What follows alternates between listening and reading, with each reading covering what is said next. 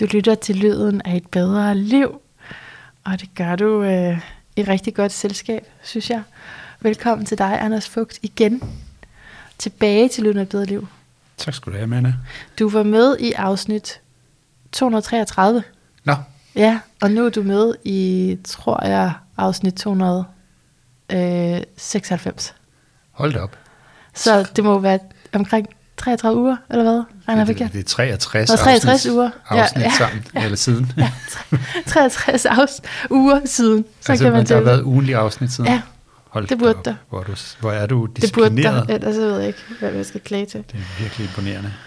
Ja, Ja, men det passer meget godt. Det var i august eller sådan noget Mhm. mm-hmm. sidste år. mm-hmm. hvor vi Så- talte om øh, mytopoetisk. Det mytopoetiske, ja, det kommer vi My- garanteret også at snakke om i dag. bevidsthed. Ja. Ja. Og i, i dag har vi en, øh, altså der er en del på dagsordenen, fordi der er sket mange Mhm. spændende ting for dig siden. Måske vil man kunne overordnet kunne kalde det sjælens udfoldelse. Men nu må vi udfolde, hvad ja, der er. altså det er jo så om spørgsmål, om det er min sjæls udfoldelse, Nej. eller om det er, altså Ja. fordi det, det er det måske også. Nå, altså, okay, tænker ja. jeg, der, jeg tror også, min sjæl har foldet Ja, sig en lille okay. smule ud siden sidst, men, ja. Men, øh, men det, det, det er også som om, at det er ligesom et emne, der bliver ved med at øh, komme tilbage i alle mulige former i, i ting, som jeg beskæftiger mig med.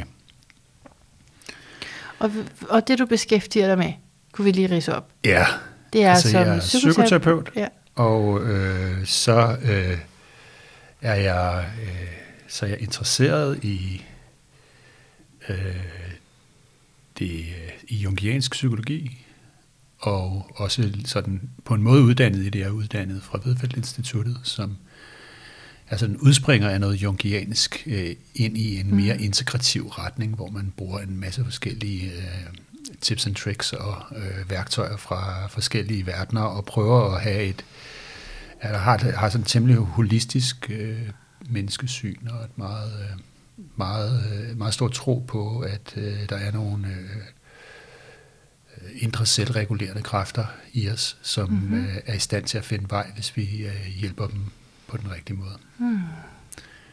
Og øh, ja, så det, det, er jo, det er jo vigtigt, øh, at, at det, det, det, det er der, jeg kommer fra, og Ja. jeg, det er noget af det, jeg interesserer mig for. Øh, øh, jeg har så øh, inden for det sidste år siden, vi mødte hinanden, Ja. øh, så har jeg, har jeg fået lejlighed til at, at nørde dybere ned i det på forskellige måder. Der er en anden podcast, der hedder Don't, don't mention the name. Vi må ikke nævne konkurrenten. Ej, jeg skal Jeg ved- faktisk interviewe ham. Ja, du så skal det hele, all is gonna be Alexander. revealed. Så vi siger det ja, Ja, okay, så Ja. lige om, lige om et øjeblik, så Ja. ved alle, hvad det er alligevel. Men Ja, der er en øh, de, podcast, de, jeg der ved, hedder... de slukker bare den her, og så går de over til den. Jeg ved det. Ja. Det er jo det. Så slukker de for mig, og så går de over til den anden. Ja, ej, jeg tror, de bliver her, fordi jeg har så meget godt at sige om det Okay, her lige nu. okay, Ikke? det Så nu bliver de her, og så, altså, de, de er også blevet her indtil videre. Ikke? Altså, det er jo 200, 292 afsnit indtil videre. Men, altså, det er 296. 96. Ja. Okay. Okay, to, så det, okay, ja, det var nummer 296 i dag, ikke?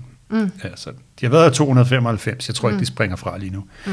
Men den her podcast, den hedder Den Forbudte Skole, og der har vi et projekt, hvor vi er i gang med at læse Carl Gustav Jungs røde bog, som er hans optegnelser fra, altså Carl Jung, den berømte svejsiske psykiater og psykolog og øh, grundlæggeren af he, alt det, der handler om det jungianske i dag. Det kommer fra ham, og han, han, han havde en periode i begyndelsen af 1910'erne, omkring 12-13, hvor han øh, efter bruddet med Sigmund Freud, og efter at han havde skrevet øh, øh, den bog, som på dansk hedder Forvandlingssymboler, Symbols of Transformation, tror jeg, den hedder øh, på, på engelsk.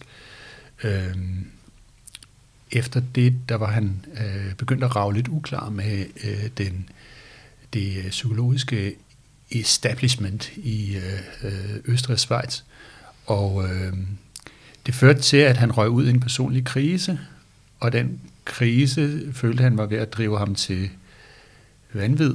Han var faktisk meget bekymret for, at han var ved at øh, øh, som de sagde lokalt der i blandt psykologerne dengang, at han var i gang med at lave en skizofreni, som mm-hmm. det hed på slang dernede, altså at han var ved at blive skizofren. Mm-hmm. Øh, og øh, og øh, øh, han var også helt klart i en psykisk krise, øh, men han benyttede lejligheden til at bevæge sig indad og udforske sit indre univers. Mm.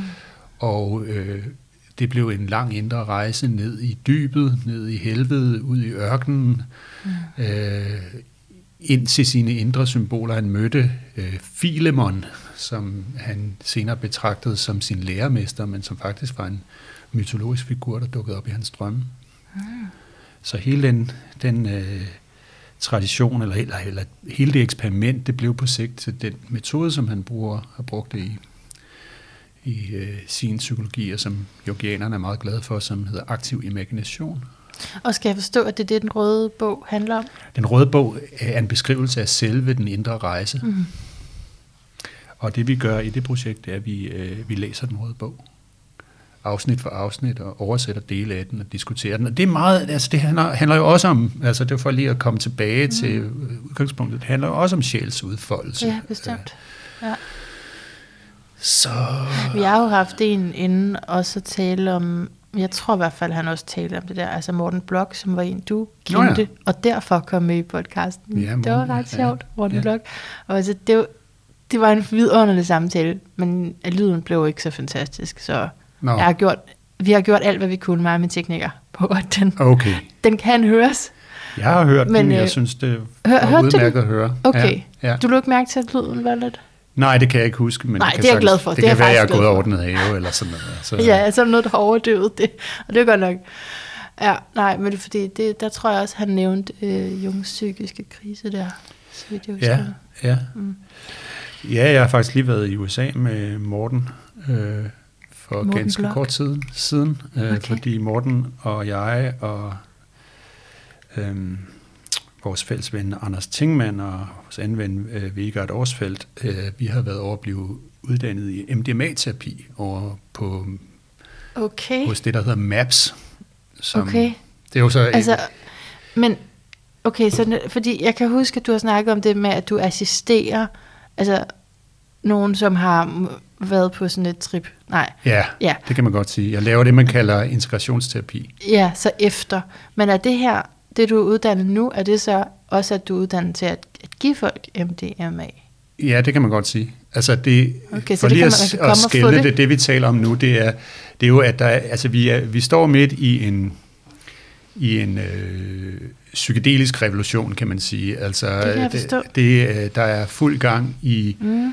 øh, forskningen inden for, hvordan man kan bruge øh, psykedelika mm. øh, til øh, at øh, behandle forskellige psykiske lidelser. Øh, på Rigshospitalet i øjeblikket foregår der øh, forsøg med øh, psilocybin mod øh, alkoholafhængighed, og øh, der foregår et tilsvarende. Øh, der er lige kommet nogle resultater ud fra Aalborg Universitet, som øh, handler om det samme emne, og der, der, er, en, der, er, en, der er en masse forskellige øh, øh, forskning, og, og, og, og det blandt det, og noget af det, der er rigtig langt fremme, det er at bruge MDMA øh, mod øh, PTSD, altså posttraumatisk stress. Mm. Øh, der har man jo en hel del øh, øh, patienter, som er øh, øh, har det, man kalder kompleks PTSD, som er meget, meget svært, øh, hvis ikke umuligt at behandle på andre måder. Altså man kan bruge forskellige former for øh,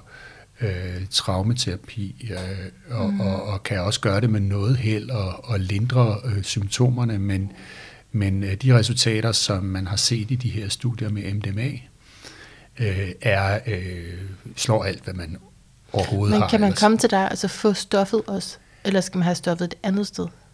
Jamen det, det, nu, hvis jeg godt lige må sige ja, det her om, okay, om hvad, okay. hvad baggrunden er i det, jeg er mm. uddannet i. Jeg er uddannet, jeg er uddannet i, inden, for, inden for MAPS, mm. og MAPS er, øh, det står for Multidisciplinary Association for Psychedelic Studies. Mm.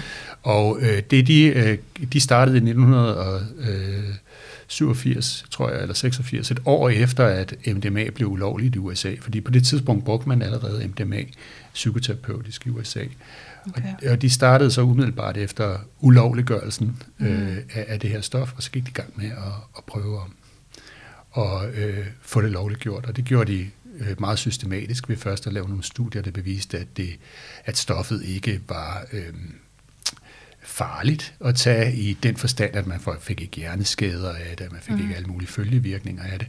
Og så derefter så en, en masse studier i, i sikkerhedsprotokollerne om at bruge stoffet og også bevise dets, øh, dets effektivitet. Og det man har fra de nyeste studier, hvor man har offentliggjort øh, resultater, det er, at man er oppe i øh, cirka 67 procent af de mennesker, som har øh, kompleks PTSD ved starten af forsøgene, øh, de har et år efter forsøget er ophørt, der kvalificerer de ikke længere til diagnosen.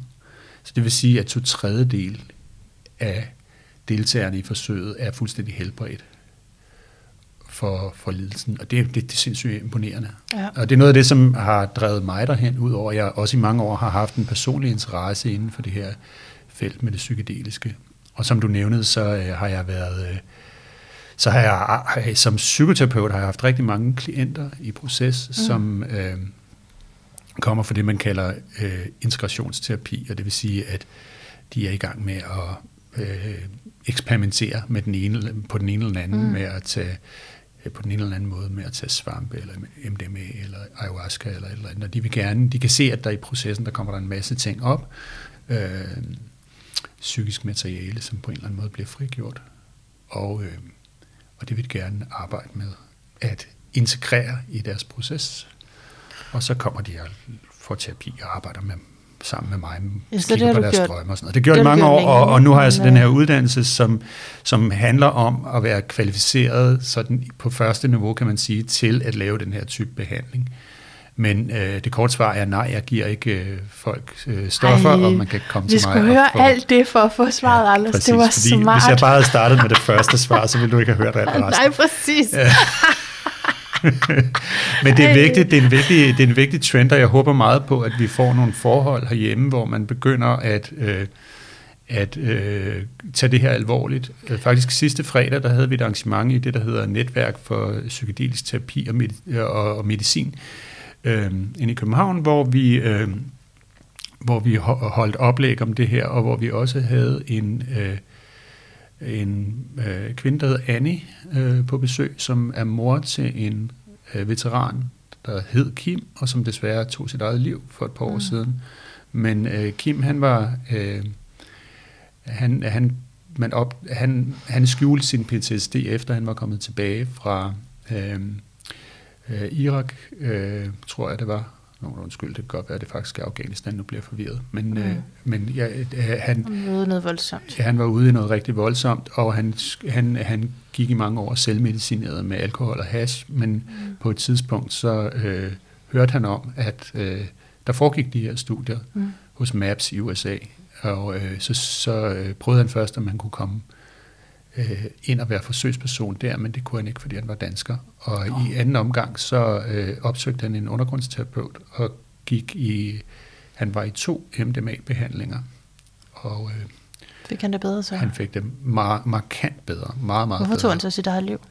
Jamen det gjorde han, fordi desværre var det sådan, at øh, øh, de mennesker, som, at nogle af de mennesker, som skulle hjælpe ham i veteransystemet, øh, øh, dem, der skulle behandle en sag og sådan noget. Øh, der var no, nogen, der fik nys om, fik at vide, at han var i gang med det her, så, så havde man nogle betænkeligheder ved det, og man anbefalede ham ikke at tage ulovlig terapi, fordi så kunne der være, det kunne være et problem i forhold til hans, øh, mm.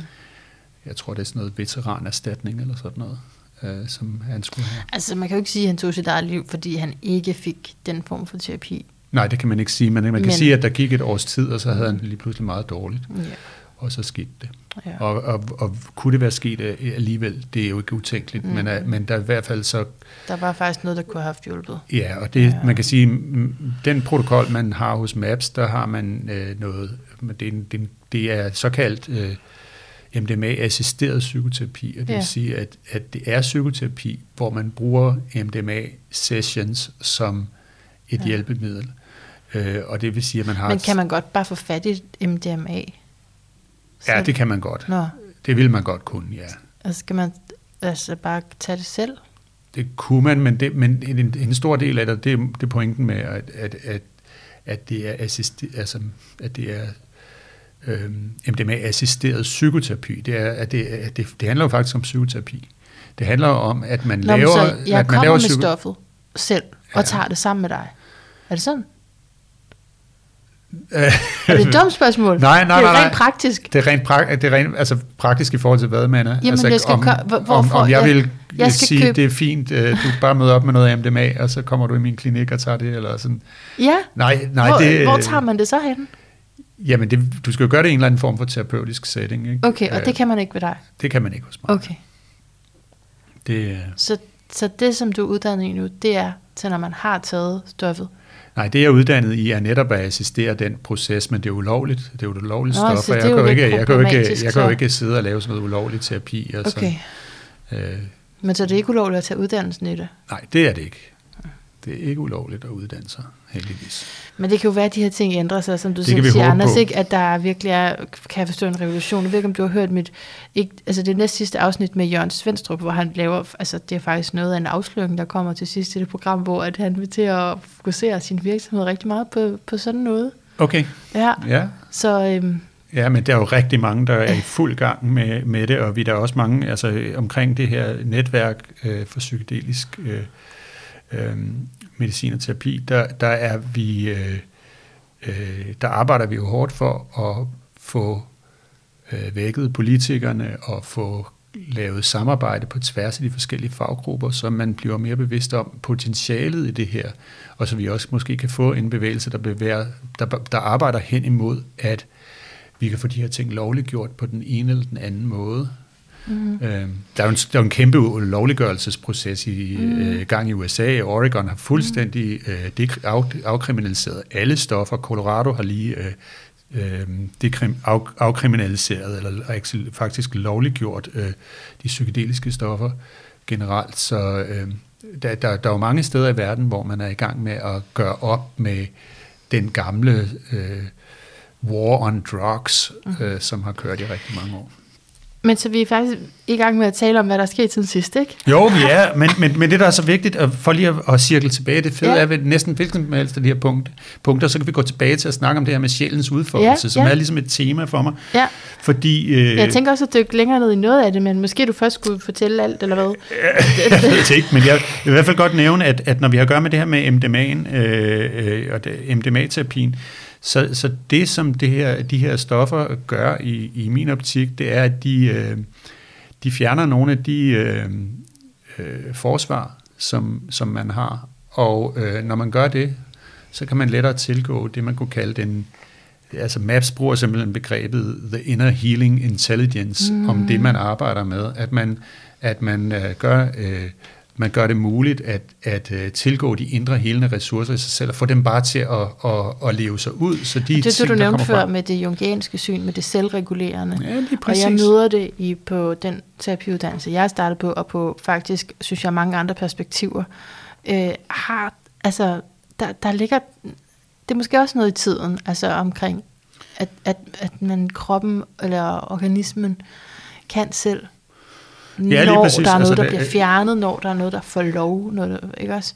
Jo, det er jo en, en jeg tror, det er en dybdepsykologisk øh, erfaring, ikke? Altså, Mhm. mm. som, som er kommet ind i forskellige terapiformer. Mm. Ole Vedfeldt, som jeg er uddannet hos, taler jo også om, at der er selvregulerende kræfter mm. i personligheden, som mm. sætter de her ting i gang. Ikke? At, øh, at, han taler om, at vi, når vi som, øh, som terapeuter øh, hjælper øh, klienten, så handler det om at afmontere bevidsthedens normale begrænsninger, og så øh, forstærke de subliminale impulser, som fører til selvregulering på et ubevidst niveau. Det er en meget teknisk måde at sige det på, men det er, men det er sådan set det samme. Øhm, Altså sådan, så at man ikke kører i de gamle mønster. Og, nej, men øh, sådan som man faktisk, det, det, det der er pointen er, at man går ud fra, at alt det psyken gør Ja. i en terapisituation, det gør den i virkeligheden et forsøg på at opnå healing. ja, Altså, øhm, man har et begreb i psykologien, der hedder forsvarsmekanismer, men, men, men mere moderne øh, terapeuter og psykologer, øh, og herunder øh, Vedfeldt, der, der, der, der vil man tale om, at det er øh, mestringsstrategier. Ja. Altså det er ikke, det er ikke, det er ikke psyken går ikke i forsvar, den Nej. prøver at mestre situationen, Ja. den prøver at gøre det allerbedste, den og, kan. og nogle af, de mestringsstrategier har han jo brugt så altså rigtig meget til, Ja, ikke til, ikke til så stor gavn, men Ja. måske som barn. Altså er det den tanke, men som på et tidspunkt har det virket. Præcis, og du begynder, du begynder at snakke om, om øh, arbejde og præstationer, karriere, og det er måske et, et område, jeg har det rigtig svært med, så snakker jeg udenom. Ikke? Og det kan man så sige, mm. det, kunne, det kunne man betragte som et forsvar, mm. at jeg snakker udenom. Man kunne også sige, at det er en mestringsstrategi. Ja. Det er min måde at Ja. komme igennem det her på. Og ikke? det er bare en, altså, det er bare så meget bedre at tale om det på den måde, fordi så slipper vi for at udskamme mig selv, så vil jeg sige, men det er jo ja. faktisk rigtig godt, du har haft det ja, som fuldstændig. beskyttelse. Ja, og, og, og det, det, synes jeg, det synes jeg er super interessant, det der med, at der på tværs af de her forskellige skoler er Ja. ja. den her forestilling om en indre helende Ja. ja. intelligens, nogle Ja. ja. selvregulerende kræfter, som, som prøver at finde løsninger på de dybere problemer. Og hvis vi så, nu snakkede vi om Hillman sidste gang, ikke? så hvis vi nu lige hoppede over i Hillman, så kan man sige, det her, han går jo endnu videre, fordi han taler om, at øh, han, han vil gerne omdefinere ideen om patologi, altså om sygdom. Ikke? Sige, så, så siger han, jamen, altså, den måde, vi har forstået sygdom på indtil videre, det er, ikke, det, det, det, er ikke, det er ikke den rigtige måde at forstå det på. Han siger, sygdommen, det er sjælens forsøg mm. på at opnå den regulering. Så det er jo en anden måde at sige det på, at det, altså fordi, nu snakker vi om at snakke udenom, ikke? Ja, men det kunne også være, at jeg dissocierede fuldstændig. Ikke? ja. Og det er jo også en måde for mig at undgå det, der er svært. Men når han siger sygdom, altså så er det decideret kroppen. Nej, han taler om psykisk sygdom. Ja, okay. Ja. okay. Og det kan vi komme tilbage til, hvis der, Ja. hvis der er tid, hvis det er den vej, snakken går. Ja, Øh, men, men han har en, øh, han har en, nogle, nogle helt vilde øh, idéer om, om det her. Ikke? Han siger, at man skal... Han, han vil introducere et nyt begreb for patologisering, øh, som handler om, at øh, psyken har en autonom evne til at skabe sygdom, sygelighed, lidelse, abnormitet osv., fordi det er den måde, sjælen sætter gang i udfoldelsen af personligheden. Altså at det særligt personlige, der, er, der, der skal lidelse til, så at sige, for at nå til det særligt personlige. Altså skal der psykisk sygdom til? Det, det kan jo godt være. Altså det kan jo godt være, at der skal et symptom til, for Ja. at skabe den udvikling. Ikke? Ja, ja, ja. Altså udviklingen kunne måske godt forestille sig, at man kunne godt forestille sig, at den foldede sig helt naturligt ud. Men hvis jeg har en personlighedsforstyrrelse, så i stedet for at se den bare som en, en automatisk, en, en mekanisk fejl, der skal fikses, Mm. så kunne man også sige, at den personlighedsforstyrrelse er måske udtryk for noget, der gerne vil udvikle sig Ja. i mig. Ja, jeg kan rigtig godt lide det med, hvad er det egentlig et signal om, hvad Ja. det er et udtryk for. Og, og det er det, der er hans pointe, det er, at Mm. han siger, at sjælen laver den personlighedsforstyrrelse i et forsøg på at folde sig ud. Ikke? Ej, altså må jeg, må jeg stille dig et spørgsmål så? Ja. Jeg er, er frygt for, at vi ikke kommer tilbage til det her sted. Det, det er fint. det ved man jo ikke. Okay, men altså jeg har faktisk siddet i uh, studiegruppe i dag øh, til den her terapiuddannelse, der er man i studiegruppe også, ikke? Og så øver man så den her metode på hinanden. Og øh, jeg kunne bare godt tænke mig at fortælle dig, hvad der skete, da jeg så var klient. Ja. altså, øh, det gik, synes jeg, som det plejer. Jeg havde ikke nogen dårlige oplevelser. Det var bare sådan fint nok. Og øh, det var jo, man øver kun sådan øh, 20 minutter eller sådan noget, så man ved jo godt, det ikke er noget, man får arbejdet igennem med. Men så jeg synes, mm. det gik egentlig fint nok. Så, der, så, skal, så er der så to observanter, ikke? Mm. Sådan nogle, der bare sidder og kigget på, som siger, hvad de ople- oplevede og levede mærke til. Og det første, de sagde, og de sagde det meget tydeligt, det var, okay, du var totalt over i terapeuten, Manna. Altså jeg som klient skal jo bare sidde og fortælle om, ja, hvad jeg nu kommer i tanke om. Men de lå mærke til på mit kropssprog, at jeg var meget over i, hvad terapeuten syntes om, eller hvordan terapeuten responderede på, hvad jeg sagde. Okay, ja. Det er også, altså, det er en kæ- kæmpe gennemgående ting for mig, og jeg, det er generelt svært for mig at have en god oplevelse med terapi. Ja. Og jeg tror, jeg tror, men jeg har nu har jeg den tese, at det kunne have med det at gøre, at det er en default for mig, at øh, øh, lægge mere mærke til den anden, Ja. Ja. end til det, der sker inde i mig, og det er jo det, vi, man er der for, når man går i terapi. Jo. Ja, ja. Så Hvad, hvad, siger kunne, du, hvad, hvad, kunne siger du fordelen være ved det? Hvad siger du, undskyld? Hvad kunne fordelen være ved det? At ligesom gå over i den anden og koncentrere sig om... Jamen, det giver jo god mening, sådan, hvis man tænker fra noget barndomstraume, at det har været så sådan, skulle, så, holde, den anden, holde de andre glade, ikke? Holde Jo. forældrene Jo. ude af ens business ja. så meget som muligt. ja, Um, ja, ja. Det kunne, øh, det kunne give god mening. Holde de andre glade, holde dem uden, af, Mm. uden for ens business, holde sig, holde sig afstemt med dem. ja. Øh, sørge for, at øh, man følger med dem derhen, hvor de er, så de bliver ved med at være glade. ja, Øh, og, øh, og, og det kunne også godt, hvis i sådan et mønster vil det også være meget almindeligt, at der så ligger en, en form for bekymring for, hvad sker der, hvis jeg bringer mig selv på banen. altså, det, det har i hvert fald ramt mig, hvor, hvor vildt svært det er at lægge mærke til mig selv. Ja, Og det gør jo, det, det er meget fint med symbolik, og du kan tale om øh, kiron og andre sy- symboler, tænker jeg, som ja. Du kender til, Ja. øh, med hvor at du, du både er rigtig god til, til det her, ikke? men det også øh, rammer ind, eller og ha, måske stammer fra i virkeligheden en smerte. jo, Så det gør mig jo rigtig god til, netop når man skal lægge meget mærke til den anden, have sig selv mere i baggrunden. ja, ja, Ikke? Så, Jo. så der er jo masser af forsøg ved det, men når så jeg faktisk sidder der og gerne vil arbejde med mit materiale, så er det virkelig svært, og ja. jeg, som, jeg, som om jeg slet ikke ved, hvad, hvad jeg skal gøre. Jo, men jeg tænker, at det kan jo også være sådan en form for... Øh, at det er ikke kun dårligt, vel? fordi det, det er en... Det er det ikke, Det nej. er, jo, det er selvfølgelig en... Altså, dels så kan du have en intuitiv forståelse for nogle problemer, som du kender, fordi du selv har nogle problemer et eller andet sted. Ikke? Og måske er det de problemer, som du ikke er super god til at tale med andre om, men så er du måske god til at processere dem i en situation, hvor du sidder og fokuserer på andres problemer, men hvor dine problemer en lille smule bliver spejlet. Øh, Ja, det, er, jo- det er noget farligt noget, ikke?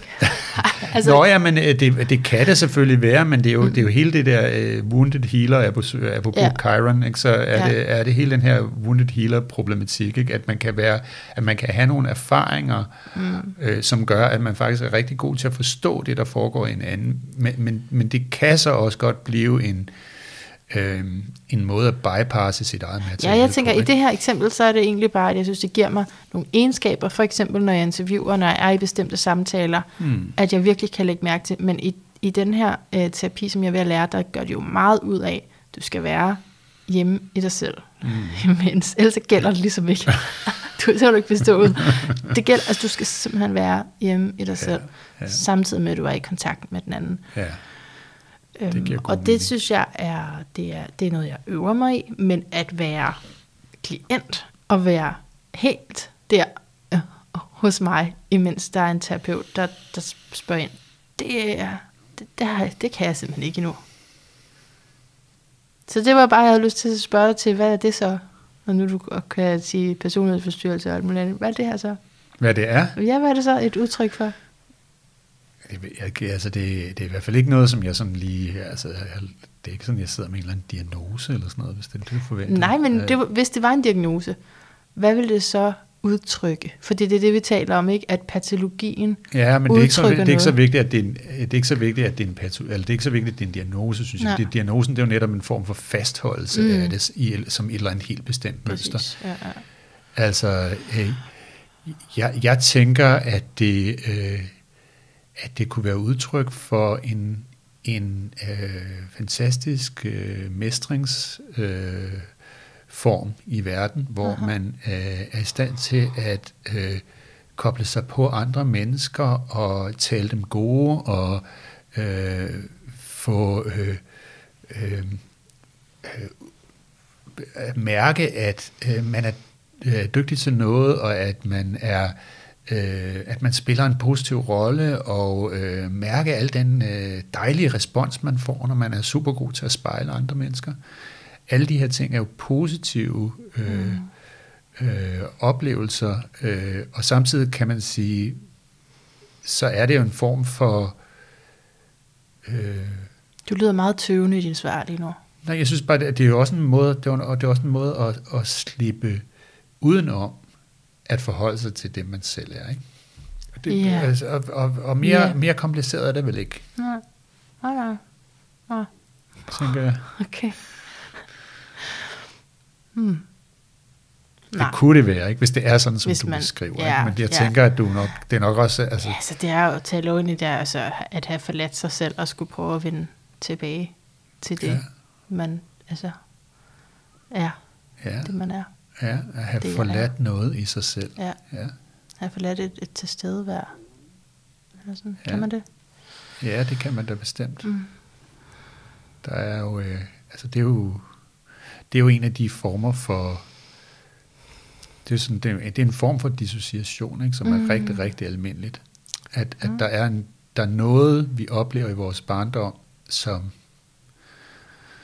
en måde, vi er på, som bliver udskammet, eller er usuccesfuld, eller bliver forbundet med stor fare, Mm. øh, og som så bliver sat i skamkrogen, bliver lukket ind et sted i vores psyke, hvor den, det er ikke meningen, den skal komme frem, Aha. fordi det kan være farligt. Ja. Ja. Nå. Jamen altså, den er rundet af nu. Ikke? Det eksempel. jo, jo, jo, det var jo, jo, bare lige... jo, jo. øh, Det, jeg synes Men det taler meget godt ind i noget af det her, vi snakker om, synes ja, jeg. Ja. Mm. Fordi det handler også om, altså når sjælen så skal folde sig ud, så handler det også om at bringe de dele af en Mm. selv, som man måske på den måde har Splittet øh, par- parkeret, sendt i skamkrogen, ja. eksileret, kunne man også sige, altså med sådan IFS-sprog. Øh, Men altså, jeg har jo det der komplekse traume, kompleks PTSD, som du sagde før. Mener du virkelig, at det kan løses på andre måder, eller at det kan heales på andre måder, end ved at tage stoffer? Øhm, altså, øh, nej, det har jeg, synes jeg heller ikke, jeg har sagt. Jeg har sagt, at det er, øh, at MDMA-forsøgene viser, at øh, det sig at være nok det, Jeg synes, du noget af sagde, det mest at- effektive. At det næsten var umuligt at komme af med kompleks PTSD. Nej, jeg sagde, det er svært. Det, det er svært, noget af det at be- betragte som ret behandlingsresistent. Ikke? Og du kan, godt, du kan godt lindre det, men du har, du har ikke ret, meget, øh, ret mange øh, behandlingsmetoder, så vidt jeg ved, som kan øh, øh, decideret øh, gøre dig diagnosefri. Det er jo godtaget. Ja. altså, du har skrevet en ting mere til mig, som er sket siden sidst. Okay. Øh, ikke? Altså, du har i hvert fald skrevet traumer og drømme. Eller har du talt? Nå har du ja, talt det, ja, men jeg har, også, jeg har også skrevet naturmeditation og drømme. Det må jeg måske også sige.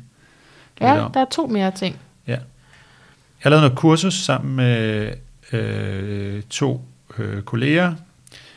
Øh, øh, Inge Sidenius, som er øh, specialstuderende inde på Vedfeldt Instituttet og øh, har en baggrund i naturterapi også. Og så øh, Alexander Krigat, som er ham, som har den her pod, unævnlige podcast. Ja, tak. Øh, og, øh, og sammen der har vi lavet et, øh, et kursus, øh, øh, som hed øh, Bevidsthedens Rum. Øh, jeg kan næsten, Hvorfor det, det tøver var du så igen? kompliceret. Fordi Det er jeg sjovt, fordi nogle gange så tøver du, og nogle gange så taler du bare. Ja, sådan en gang imellem, så søger jeg. Ja. Hvad Men betyder var, det?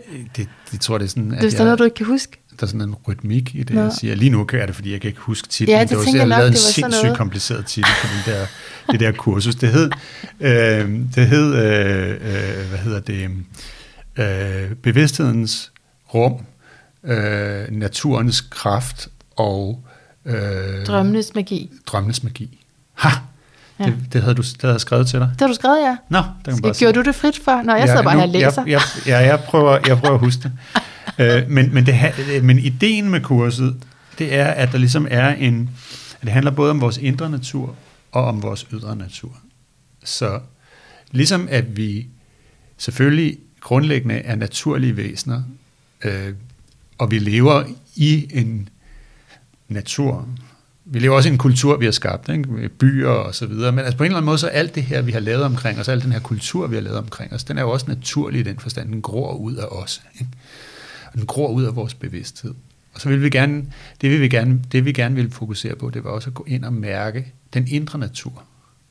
Ligesom mærke drømmeverdenen og det mytopoetiske, som vi snakkede om mm. sidste gang. Alt det her, alle de her billeder, alle mm. de her mm. visioner, alle de her tanker, alle de her mm. spekulationer, som dukker op i os. Mm. Øh, mærk dem som indre landskaber, som, som man kan sige indre økologiske nischer. Du skriver mig, ligesom naturens økosystemer er vi et økosystem, ja. og vores psyke lige så det indre og det ydre.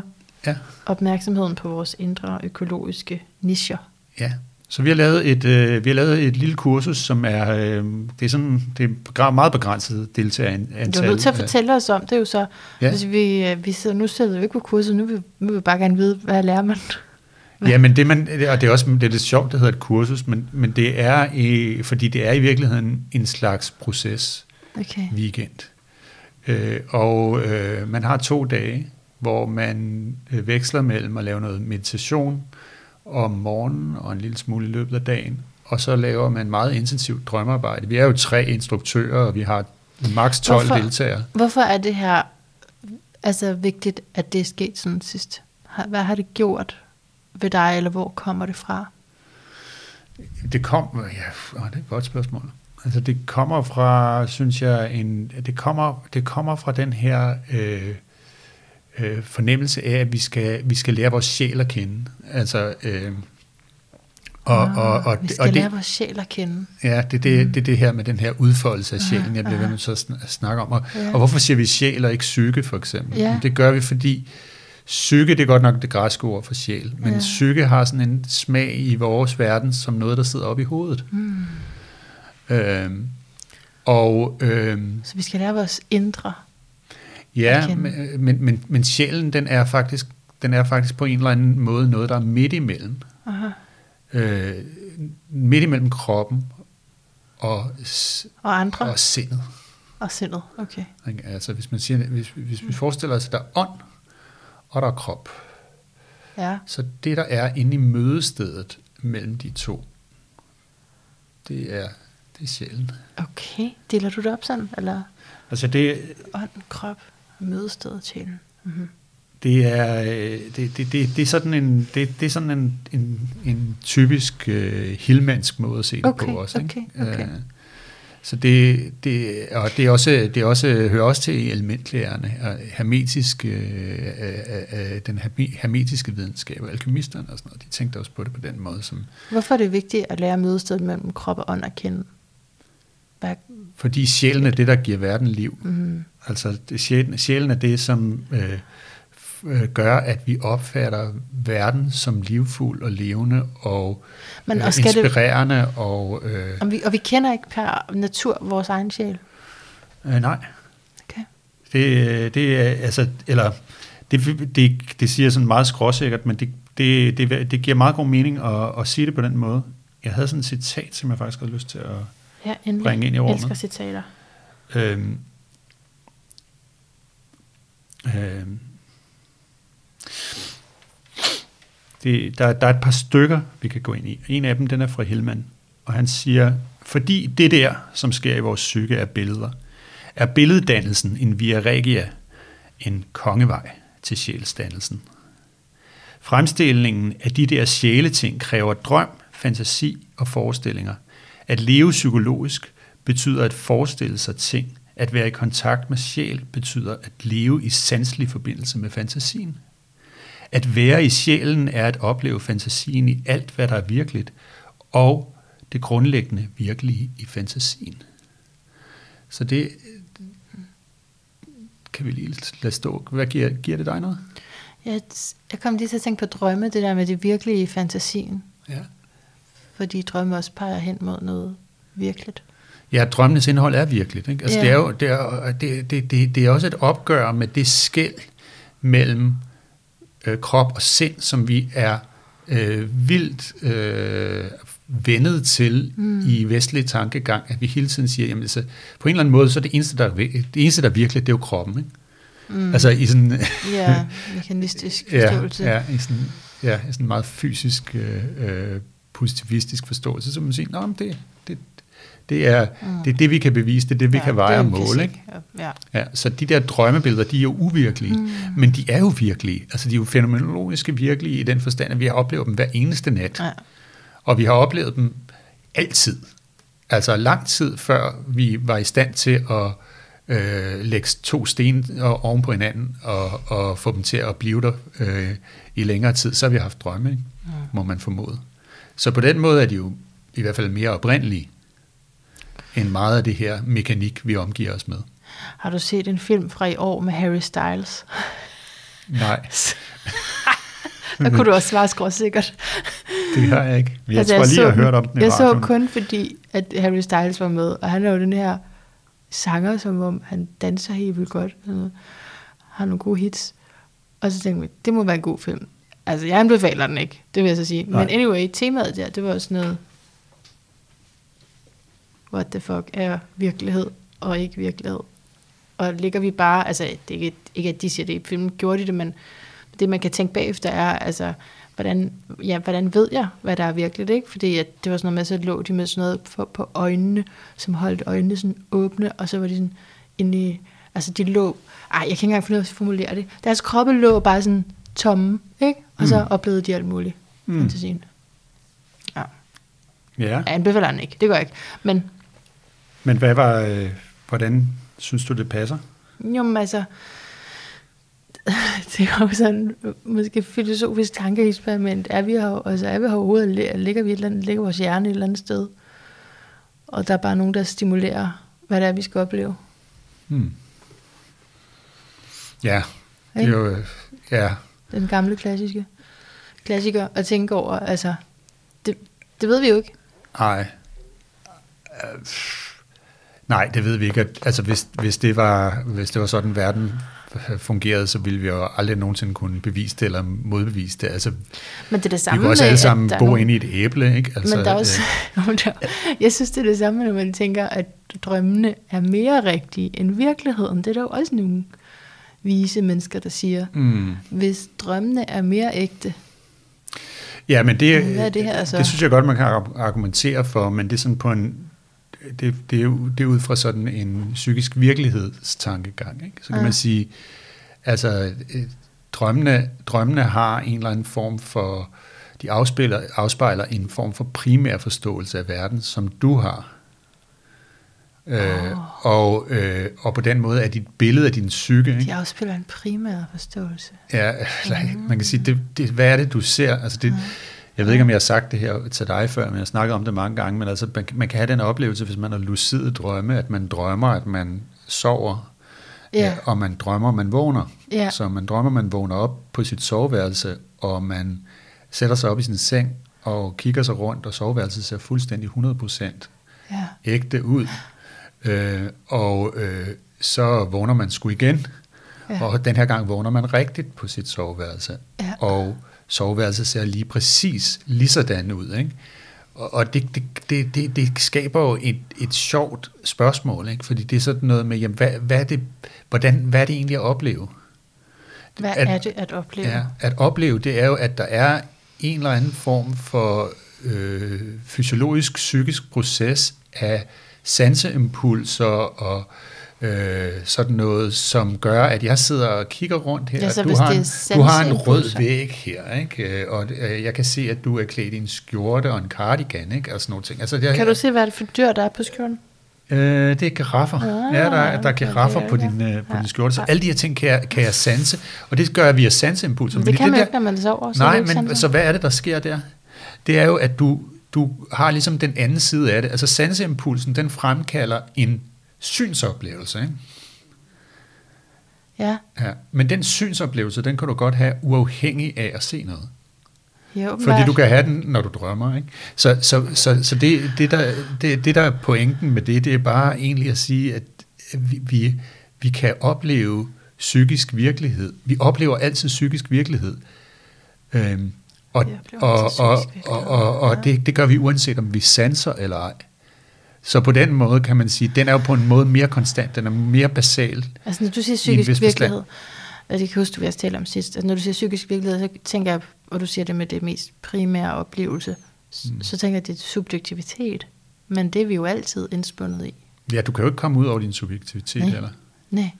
Altså, det er jo lige meget, hvad du gør. Altså, vi kan godt snakke om at være objektiv, men du kan aldrig nogensinde få lov til at gå rundt og være mig. Hvad, for, nej, hvad er forskellen på psykisk virkelighed og at være subjektiv? Øhm, det, det, jeg synes, det er to forskellige niveauer af spørgsmål. Okay. Øh, altså, det, det subjektive betyder, at vi tager udgangspunkt i et subjekt, ikke? Og det gør vi selvfølgelig altid. Som er os selv. Ja, ja, ja. Altså vi, Men vi, kan, vi, kan i med, vi kan skelne mellem at sige, at vi forsøger at være objektive, eller vi forbliver subjektive, ikke? Mm. og sådan noget. Men det er jo, et eller, altså et eller andet sted er vi jo altså altid subjektive. Ikke? Mm. Der er aldrig nogen, der kan være ægte objektive.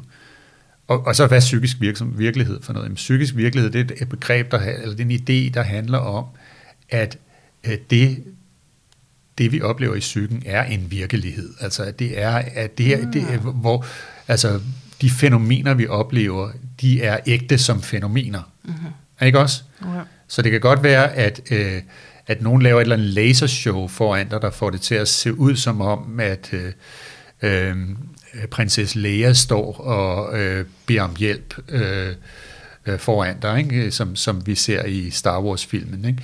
Men, men øh, hun er der i virkeligheden ikke, men din oplevelse er der. Den er, den er virkelig. Ikke? Oplevelsen er virkelig. Prins, prinsesse Leia er ikke, øh, er ikke virkelig. Jeg synes, vi kommer langt ud af en tangent nu, fordi jeg føler ligesom, der var et eller andet, vi var i gang med at sige. Ja, hvad var Øh, det dog? Ja, hvad var det det dog? var, det var det citat, du kom med et citat. Nå, ja, ja. Og så spørger du, hvad, hvad sker der over dig? Det skulle du aldrig have spurgt om. Nej, nej, nej. Det kan jeg godt se. Det skulle jeg måske ikke have spurgt om. Men, Ej, men, men jeg synes, det er et, øh, jeg synes det her med øh, hvad er citatet for dig? sjælvær, øh, altså det at, at, øh, at være i sjælen, er at opleve fantasien i alt, hvad der er virkeligt, og det grundlæggende virkelige i fantasien, det er det at få en smag for, at vi er medskaber af vores egen virkelighed. I, øh, at vi er, øh, at, at, at, verden, at, at, at verden først rigtig opstår, når vi går i kontakt med den. Mm. At, at verden er relation Ja. mellem dig og verden. Ja. Giver det mening? Ja, altså jeg, kommer til, jeg tænker på, at når man føler sig udenfor, når man oplever sig som udenfor et fællesskab, Ja. så er de der jo stadigvæk. Jeg kan jo se, hvad de laver. ja. Men verden bliver flad, Ja. ikke? Fuldstændig. Den bliver endimensionel. Ja, så det var det, du talte om med, at sjælen, det er det, der gør det værd at leve, sagde du det? Sj- Sjæl, sjælen er ligesom det fænomen, altså han siger noget andet her, skal vi lige tage et til Ja, for at endelig. smøre, smøre mere på? Ja. Det her, det er lidt langt, men vi kan prøve. Ja. Med sjæl mener jeg først og fremmest et perspektiv frem for en substans. Et syn på tingene snarere end en ting i sig selv. Dette perspektiv er reflekterende, det formidler begivenheder og ser forskelle mellem os selv og alt, hvad der sker, mellem os og begivenhederne, mellem den, der gør, og gerningen, der bliver gjort. Det er et reflekterende øjeblik, og sjælsdannelse betyder, at man differentierer denne mellemposition. Man kan også sige, at øh, det betyder, at man oplever de små forskellige nuancer, der opstår i den mellemposition. Jeg synes, den er lidt, den er, det, det er hans korte definition. Ikke? Den er sådan lidt øh, tung. Hvem er det egentlig, du citerer? Det er Hillman Nå. stadigvæk. Det er, fra, øh, det er fra Revisioning Psychology. Det er min egen oversættelse, så det kan godt være, det er lidt klodset her og der. Men øh, øh, han fortsætter.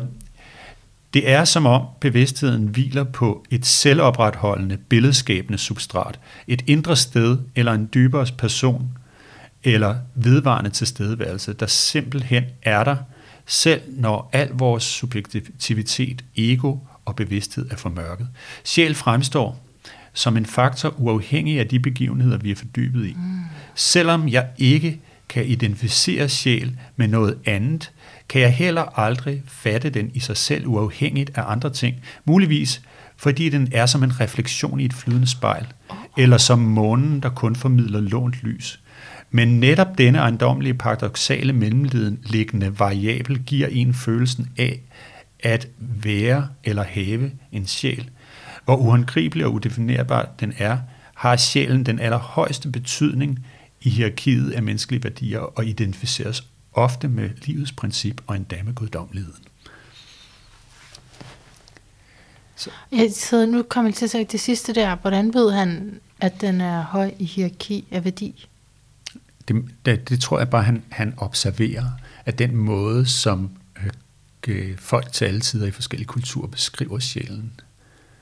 Så, øh, Fordi så, jeg synes, det godt, man kunne argumentere for, at der er en kultur, der mere værdsætter det sjæleløse. Ja, men den er, men den er, jo, den er jo i alle, den er jo alle, alt, alt filosofi og al, øh, okay. al uh, religion i okay. hvert fald. Ikke, er den, den vil være, men så, så, så var det det med at identificere. Vi kan ikke identificere den, mm. men, men så kan vi fornemme den, når vi... Jeg kan ikke helt huske, hvad der du læste op, men... Den er, den er, det, den er noget, der opstår det er noget, der øh, opstår. Øh, ikke? Så, så, så han siger det her med, at måske er den som en refleksion i et flydende spejl, ja. eller som månen, der kun formidler lånt lys. Det er som om, at den er et... Øh. Vi taler også om sjælens spejl. Ikke? Så det er sådan ligesom en fornemmelse af, at øh, der er noget her, hvor i mødet mellem os og verden opstår den essens, som er vigtig. Der opstår både den essens, som er vigtig i os, og den essens, som er vigtig i verden. Mm. Ja, ja, ja, ja. Men altså, jeg,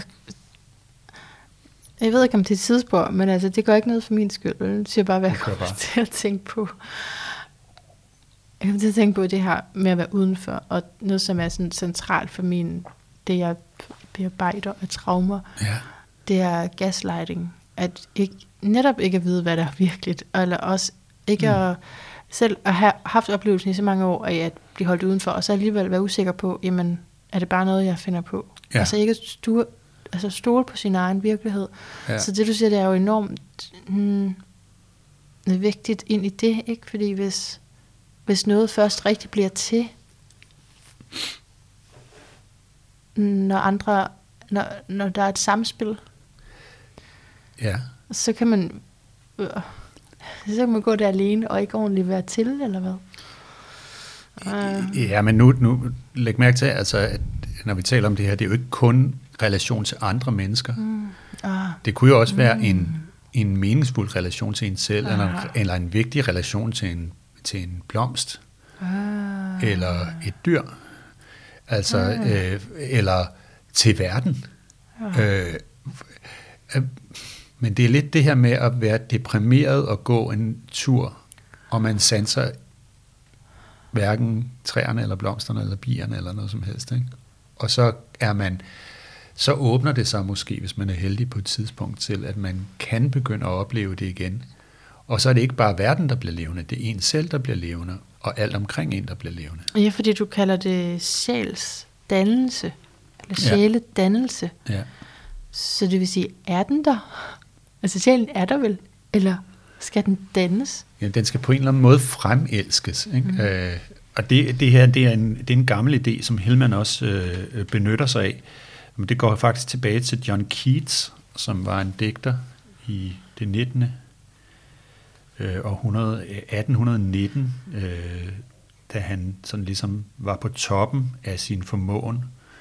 Der skriver han et brev øh, til sin bror og hans kone, hvor han siger, at nu har, tror han, han har fundet ud af, hvad det hele handler om. Han har først sådan en lang filosofering omkring, at, øh, at den kristne verden har den her for, øh, forestilling om frelse, sådan noget med, at vi skal leve i Guds billede og sådan noget, og så kan vi, vi skal stræbe efter øh, at overvinde vores menneskelige begrænsninger, ikke? og blive øh,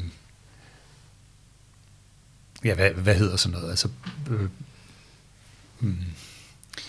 altså kontrollere fri, lægemet? Ja, ja, ja. Forsage vores sønner eller sådan noget. Mm. Ikke? Øh, men, men så, øh, så er det, at han, han går videre, og så siger han, jeg tror slet ikke på denne form for perfektionering. Verdens natur vil ikke tillade det. Verdens indbyggere vil altid bare svare til sig selv – Lad, fisk, lad fiskene filosofere isen væk fra floderne om vinteren, og de skal for evigt lege i sommerens lunkende glæde, siger han. Ikke? Sådan ironisk. Altså selvfølgelig kan de ikke det. Se på polerne og på Afrikas sal, sand, virvelstrømme og vulkaner. Hvis menneskene kan udrydde dem ved at sige, at de nåede frem til jordisk lykke, det punkt mennesket kan nå til, er så langt som det, der svarer til den livløse natur og ikke længere. Forestil jer for eksempel en rose, som kan sanse.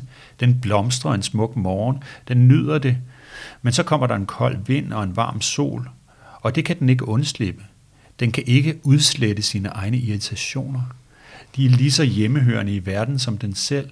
Ej heller kan mennesket være lykkeligt på trods af de værtslige elementer, som vil udnytte hans natur. Den almindelige erkendelse af denne verden blandt de vildledte og overtroiske er, at det er en tårdal, hvorfra vi skal blive forløst ved en vis vilkårlig indgriben øh, fra Gud og så ført til himmel. Hvilken lidt omskrevet øh, forestilling det er, siger han. Øh, kald verden, hvis du vil, sjæledannelsens dal. Så vil du have fundet ud af, hvad verden er til for. Hmm. Og, og så går han videre til at forklare den her sjæledannelse som sådan en lidelsesfuld, sådan en suffering of the world. Det at vi, det at vi bliver mødt med livet, og vi bliver udsat for de her former for smerte og øh, hårdhed og sværhed, det er en slags, øh, det er en slags øh, skole. Øh, han siger, det er en, han siger øh, jeg bruger ordet sjælsdannelse, sjæl til forskel fra en intelligens. Der kan være masser af intelligenser eller gnister af guddommelighed, men de er ikke sjæle, før de erhverver sig identiteter, indtil hver enkelt er personligt i sig selv. Intelligenser er perceptionsatomer. De ved, og de ser, og de er rene. Kort sagt, de er Gud. Hvordan skal sjæle så blive til? Hvordan kan disse gnister, som er Gud, få identitet givet dem, for som altid at besidde den salighed, der er særegen for hver enkelt, for hver enkelts individuelle eksistens? Hvordan uden ved hjælp af en verden som denne? Han siger i virkeligheden, det her, som er intelligens, som er små frø til noget, der kunne blive til sjæl, det bliver først en sjæl, når det møder en verden. Og så kommer der en, altså jeg vil ikke læse det hele, for det er så langt, men der kommer et rigt, en rigtig god bid her, som jeg synes, vi skal have med. Han siger, at man kan måske betragte det som en skole. Jeg vil kalde verden en skole indstiftet med det formål at lære små børn at læse. Jeg vil kalde menneskehjertet for den lærebog, der bliver brugt i den skole. Og jeg vil kalde barnet i stand til at læse øh, øh, for sjælen, der bliver skabt af den skole og af dens lærebog. Kan du ikke se, hvor nødvendig en verden af smerter og problemer er for at skole en intelligens og gøre den til en sjæl? Et sted, hvor verden må føle og lide på tusind forskellige måder. Hjertet er ikke blot en lærebog, det er sindets bibel, det er sindets oplevelse, det er brystvorten, som sindet eller intelligensen suger sin identitet fra. Så vi bevæger os dybere ned i den her idé om, hvad det her sjælsdannelse er for noget. Det er jo også noget, jeg oplever at gå meget på tværs i filosofier, jeg hører med hjertets betydning. Ja. Ja. Det er nemlig rigtig vigtigt med det med hjertets betydning, fordi hjertet er et slags mødested. I kinesisk filosofi har man en forestilling om, at hjertet er et afbalancerende organ. Så det skal mm. ligesom, det, skal, det er det har til, øh, til øh, formål at danne balance mellem yin og yang, mellem modsætningerne i verden. Mm. Så hvad betyder det? Det betyder også, at hvis du har, hvis du har modsætninger, ja. hvordan overkommer man dem så? Hvordan overkommer man det, at man på den ene side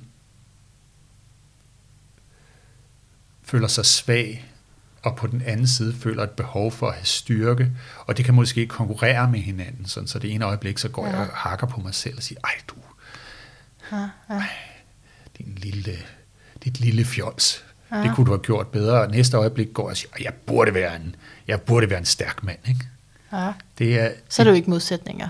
Det er jo Hvis, modsætninger. det er det jo ikke, hvis den ene siger, at jeg burde være, og den anden siger, at du ikke er det. Så begge to siger, Men at du det, ikke det er er det. to sider af dig selv. Det Det er du to, begge to siger jo, at du ikke er det. Så hvis det skulle være modsætninger, så skulle den ene sige, jeg er ikke god nok, den anden skulle sige, jeg er god nok. De, de er de er modsætninger jo, det er de, fordi de Hvis han handler om det burde. samme problem. De handler om det samme problem. Ikke? De, handler, og de handler om en begrænsning, men den ene tager den position, at den vil være stærk, og den anden den tager den position, at jeg er svag. Det, jo- det synes jeg, de- det, det er den svage, der stadigvæk taler, hvis, hvis han siger, jeg burde være stærk. Ja, Nå. det kan også være en rolle, man går ind i. Det ene øjeblik, så, prøver man, så giver man den gas øh, på arbejdet, og viser, at man er rigtig, rigtig dygtig, Ja. ja. og man identificerer sig med det stærke. Ja, Og i en anden situation, så forfalder man til at mærke sin Ja. ja. svaghed. ja. Så Så, vi, så er vi enige. Okay. Det var et bedre eksempel, en bedre måde at beskrive det på. Ja. Så hvordan er forliger vi de Mhm. modsætninger? Hvis man har folk i terapi, der arbejder med den problemstilling, så kan man sige, så vil der tit ske det, at de på forskellige tidspunkter vil identificere sig med den ene af dem, og når de identificerer, identificerer ja. sig med den stærke, så vil de sige, den der svage del af mig, Ja. ja. kæft mand, den skal Ja, bare tage sig ja, sammen. Ikke? ja, ja, ja. Og hvis de identificerer sig med den svage, så vil de mærke, at den stærke, den måske er uautentisk, og ikke tager hensyn til de følelser, den, man har i den svage position. Ja, ja. Så hvordan forener man dem? Man Har, for, du, har du svaret? ja, det Okay, synes jeg, okay, fordi man okay. forener det jo netop ved at mærke det i hjertet, ikke? Ja. ved at kunne rumme i sit hjerte, at Ja. ja. jamen, jeg er begge dele. Nogle gange er jeg stærk, nogle gange er jeg svag. Det er virkelig også den her terapi, jeg studerer og gør. Det er fordi, at det netop er baseret på det selvregulerende. Ja. Så når man stiller det spørgsmål, hvad skal jeg gøre ved det? Ja, Så siger det egentlig bare, hold begge dele. ja. ja præcis. Det er rigtig Og godt. fra astrologien, så er det, du taler om, det er jo en opposition Ja. i, i horoskopet. Ja. Og det, der tit vil ske, det er, at øh, du tiltrækker øh, en, altså den del, højst sandsynligt den del, du identificerer sig mindst med. ja. I hvert fald en af, en af, en af polerne, ikke? tiltrækker Ja, du et ja. andet menneske, som virkelig repræsenterer måske styrken. Ikke? ja. Det var meget sjovt, jeg havde en snak med en... Øh, Som, en hjælp til, som en hjælp til, at du forbinder dig med din egen styrke. Nå, undskyld. Nej, men nej, Det lad, os lige, øh, lad os lige blive ved det. Mm. Mm. Lad os lige blive ved det, ja. Så det er det med modsætningerne, at polariseringen, det er sådan en slags gør en forskel på. Ikke? Så, så, så, så rummer vi ikke det hele i den psykiske virkelighed. Det mm. hele er jo derinde i mm. den der. Det er der jo alt sammen i vores indre virkelighed i virkeligheden. Ikke? Men nu gør vi det midlertidigt til noget andet. Ikke?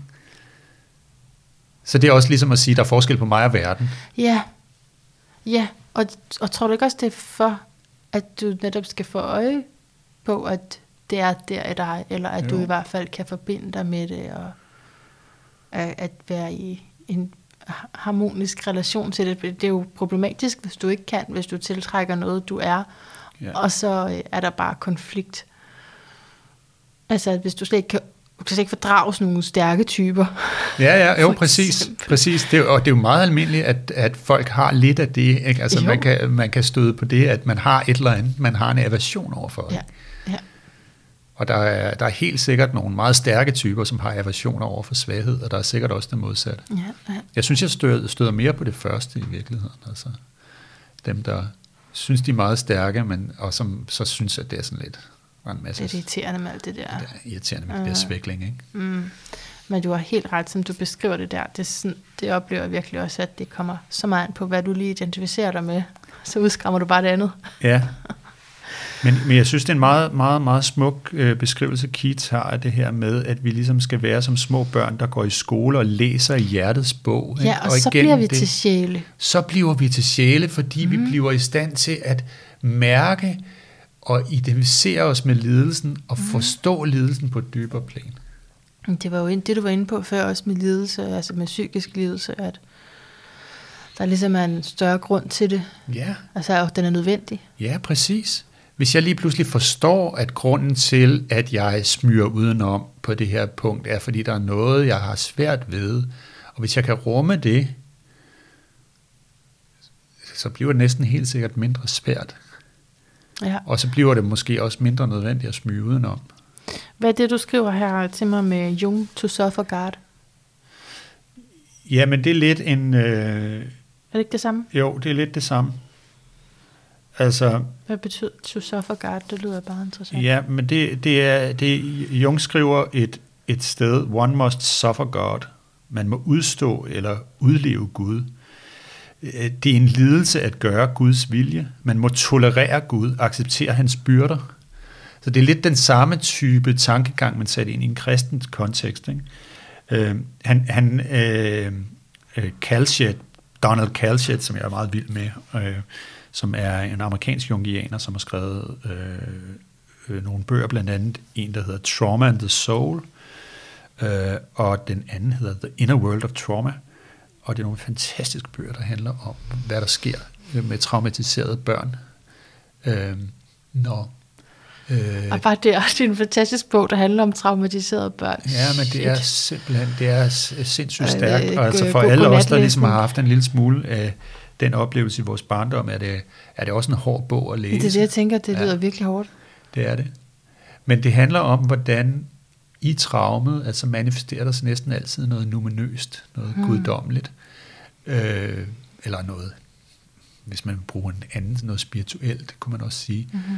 Og det, det kommer ind som et positivt forsvar, som hjælper med, at personligheden ikke går i stykker. Men nogle gange, hmm. så hvis det er det eneste, der er, wow. så bliver det.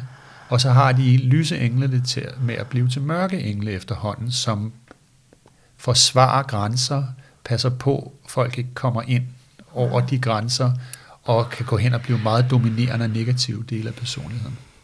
Men han siger, øh, han siger at, øh, at det handler om øh, at han fortolker Jungs citat sådan, at det handler om suffering the antinomies of God, altså at overleve det, modsætnings, det modsætningsfulde i, i Gud. Det, at der både er øh, det gode og det onde.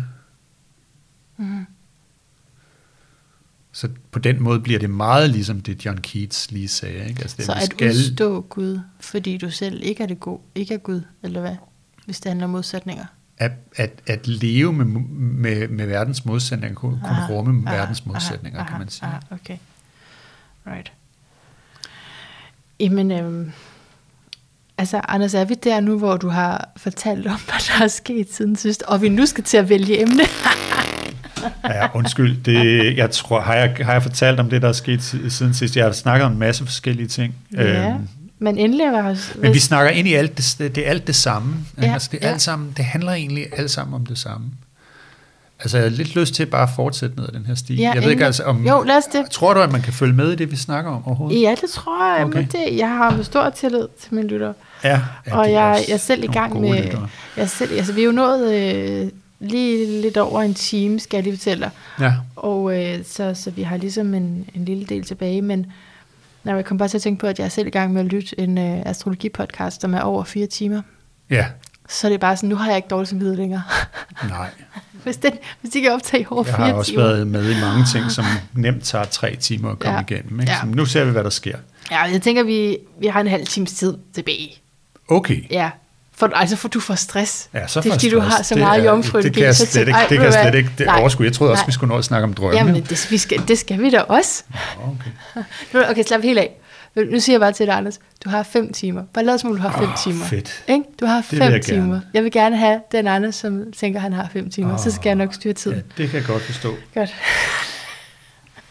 altså Kalsjet, han bruger, øh, ham der Donald Kalsjet, han bruger den her, øh, han bruger øh, den lille prins, mm. øh, som billede på det split, der kan opstå i den her psyke. Øhm, har du snakket om Den Lille Prins før Nej, på podcasten? det har jeg ikke. Det tror jeg ikke måske. Nej, det, jeg, synes, jeg kan ikke huske det. Så er det godt nok også på tide. ja. Øhm, fordi øh, Den Lille Prins, det er det her øh, eventyr øh, af øh, ham her, øh, øh Saint-Exupéry, øh, som er fransk, som alle kan høre, når man siger det. Øh, men, men den, den handler om den her lille prins, der bor på en planet, der er truet af ødelæggelse af sådan nogle baobab-træer, der er i gang med at ødelægge øh, planeten. Og han har den her rose, som er hans kæreste eje, øh, som han passer på, og han lever livet deroppe og nyder øh, solnedgangen hver 15 minut ved at flytte sin stol rundt på den meget lille planet og se solen gå ned igen. Øh, og, og, øh, og, men han er jo meget isoleret, og, og Kalsit ser ham sådan som et, et eksempel på det her guddommelige barn, som kan blive isoleret i den traumatiserede personlighed. Og øh, nede på jorden, der er der øh, en, en mand, han ender med at møde, som er en pilot, der er strandet i ørkenen. Og piloten, han er sådan en, som engang har været et fantasifuldt barn, og da han var et fantasifuldt barn, der tegnede han boreslanger, der havde spist elefanter, men alle troede, at det bare var hatte. Og det er der sådan en fin tegning af i bogen, hvor man ser sådan en slange med en kæmpe bule på, der lidt ligner en hat, øh, men som i virkeligheden er en boreslange, der spiste en elefant. Øh, okay. øh, men nu er han blevet et ganske almindelig mand, der kun kan interessere sig for golf og bridge og øh, slips og sådan nogle ting, tror jeg, der står. Men altså, øh, så man kan sige, han er ligesom, han er ligesom den voksne, der har mistet sit barn. Ikke? Hvad hedder han? Piloten. Piloten. Ja. Og, øh, og prinsen, han er ligesom barnet, der har mistet sin grounding og bor mm. op på, på en fjern planet. Han har da mistet sin naturlige udfoldelse, og derfor så er han blevet, altså en del af ham, der er blevet i barnestadiet, er det det? Det kan man sige, han er, han er en isoleret barnedel, ikke? Mm. kunne man sige, som er ja. gemt væk et sted. Ja. Fordi han ikke øh, kan med verden. Mm. Øh, men, men og, og pointen er, at de mødes til sidst, og det er ligesom den der forening af de her modsætninger. Men der er sådan en meget, meget fin scene i, øh, i Den Lille Prins, hvor øh, han er kommet til jorden, og han render rundt dernede. Og øh, han har, først har han opdaget en have fuld af roser, hvor han er blevet meget desillusioneret, fordi han har jo den her eneste rose på planeten, og han troede, at den var helt speciel, men nu opdager han, at der er masser af roser, ligesom den i verden. På sin planet, eller han? Nej, nu er han nede på jorden. Okay, ja. Nå, undskyld, ja. Ja. Så den lille prins er kommet Jeg har svært ved at følge med historier, så jeg er faktisk stolt af, at jeg, jeg er med Nå, så langt her. Okay, jeg, jeg snakker jo helvede til. Nej, nej, nej, det er bare historier, og så falder jeg tit ud. Men jeg, nu tror jeg, det, vi er på jorden. Det, det, det, det, at han er nede på jorden, og ja. han har opdaget det her med, at der er mange roser, og der, han tænker på sin egen rose, og han føler, at nu er den, at sin egen rose op på planeten måske ikke lige så speciel. Ja, ja. Så den lille prins, han, han, øh, han møder så lige pludselig en, en morgen, der, der møder han en rev. Og øh, så, så udspiller sig der så den her scene, øh, hvor øh, han, han bliver meget nysgerrig på den her rev, og så siger han, øh, kom og leg med mig, foreslår den lille prins. Jeg er så ked af det. Jeg kan ikke lege med dig, sagde reven. Jeg er ikke tam. Åh, det må du undskylde, sagde den lille prins. Men efter han havde tænkt sig lidt om, så tilføjede han, hvad betyder tam? Hmm. Noget, man ofte ignorerer, svarede reven. Det betyder, at man har knyttet bånd. Knyttet bånd. Lige præcis, sagde reven. I mine øjne er du ikke andet end en lille dreng, der bare er som hundredtusindvis af andre små drenge. Og jeg har ikke brug for dig, og du har heller ikke brug for mig. I dine øjne er jeg bare en rev som hundredtusind andre ræve. Men hvis du gør mig tam, så behøver vi hinanden. For mig vil du være enestående i hele verden, og for dig vil jeg være den eneste i hele verden. Er der jæger på din planet? Nej. Aha, det er interessant, sagde reven. Er der høns? Nej. Ingenting er perfekt, sukkede reven. Reven vendte tilbage til sin oprindelige historie. Mit liv er, mit liv er ensformet, svarede han, eller sagde han. Jeg jager høns, mennesker jager mig, alle hønsene ligner hinanden, og alle menneskene ligner hinanden. Så derfor keder jeg mig lidt, men hvis du tæmmer mig, vil det være, som om solen begyndte at skinne på mit liv. Jeg vil kende lyden af trin, som er forskellig fra andres. Andres trin vil få mig til at styrte ned under jorden. Dine vil være som musik og kalde mig frem fra min revegrav. Og kig en gang, kan du se kornmarkerne derhenne? Jeg spiser ikke brød. Hvede er ikke til nogen nytte for mig. Hvedemarker siger mig ikke noget. Og det er trist. Men du har hår af samme farve som guld og som hvede. Tænk, hvor vidunderligt det vil være, når du har tæmmet mig. Kornet, som er så gyldent, vil få mig til at tænke på dig, og jeg vil elske at lytte til vinden, som visker i kornet. Reven så længe på den lille prins. Vil du ikke nok gøre mig tam, sagde den. Så... Gjorde han det så? Ja, det gjorde han. Ja. Og, den, og, øh, og øh, og det, det, der udspiller sig så, det er, at de lærer hinanden at kende, og de må skilles på et tidspunkt. Men, Selvom han er blevet tam? Ja, det må de, fordi han skal rejse videre, men så er det, at øh, den ulykke, han oplever, den sorg, han oplever, den bliver, øh, den bliver farvet lys af øh, synet af hvedemarkerne. Altså det hele den her, den fornemmelse, kommer det, kommer det, du ser undrende ud. Nej, jeg, jeg, det er bare mit ansigt. det er bare, it's just my face. ja, præcis. I was born like this. kan du, gi- giver det mening Jeg for forstod ikke det der med hvedemarkerne, hvorfor det skulle være noget med hans sorg. Det er fordi, at den er, det er jo, det er, den, den lille prinses hår er som hvedemarkerne. Nå, Og når reven først har lært det at kende, når reven først har, har, har lært håret associeret med hvedemarkerne, når han har set den poesi, når han har set den metafor, mm. så har han jo den lille prins i sit hjerte hele tiden. Ikke? Mm. Nu er det bare at kigge på hvedemarkerne, så kan han mærke den lille prins. Mm. Og det vi også kommer frem til, det er, det er den her fornemmelse af den kærlighed, den sjæl, som bliver fremelsket her, den handler også om det at kunne savne, ikke? det at kunne længes. Altså jeg forstår godt meget, men spørger bare til det, jeg ikke forstår. Jeg vil godt have lov at sige, at jeg synes, jeg forstår meget, men, men nu spørger jeg lige til det, jeg ikke forstår. For, altså fordi jeg, jeg synes lige, jeg var inde i sådan noget, ja, synes, du har, du har vokset, du har en lille prins i hjertet, og, og sådan, mennesker gennem dit liv, vi behøver ikke at være altså, forbundne hele tiden, men, men man, er, man er vokset i kraft og det møde, og så siger du, at sjælen også handler om at længes og savne. Det synes jeg er lidt mere negativt, end det, jeg lige havde gang i.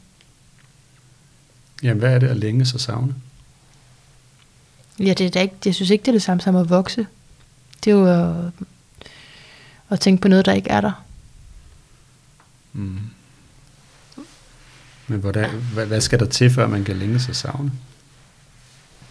Og så, så har man mødt det. Ja, Er man, det har det?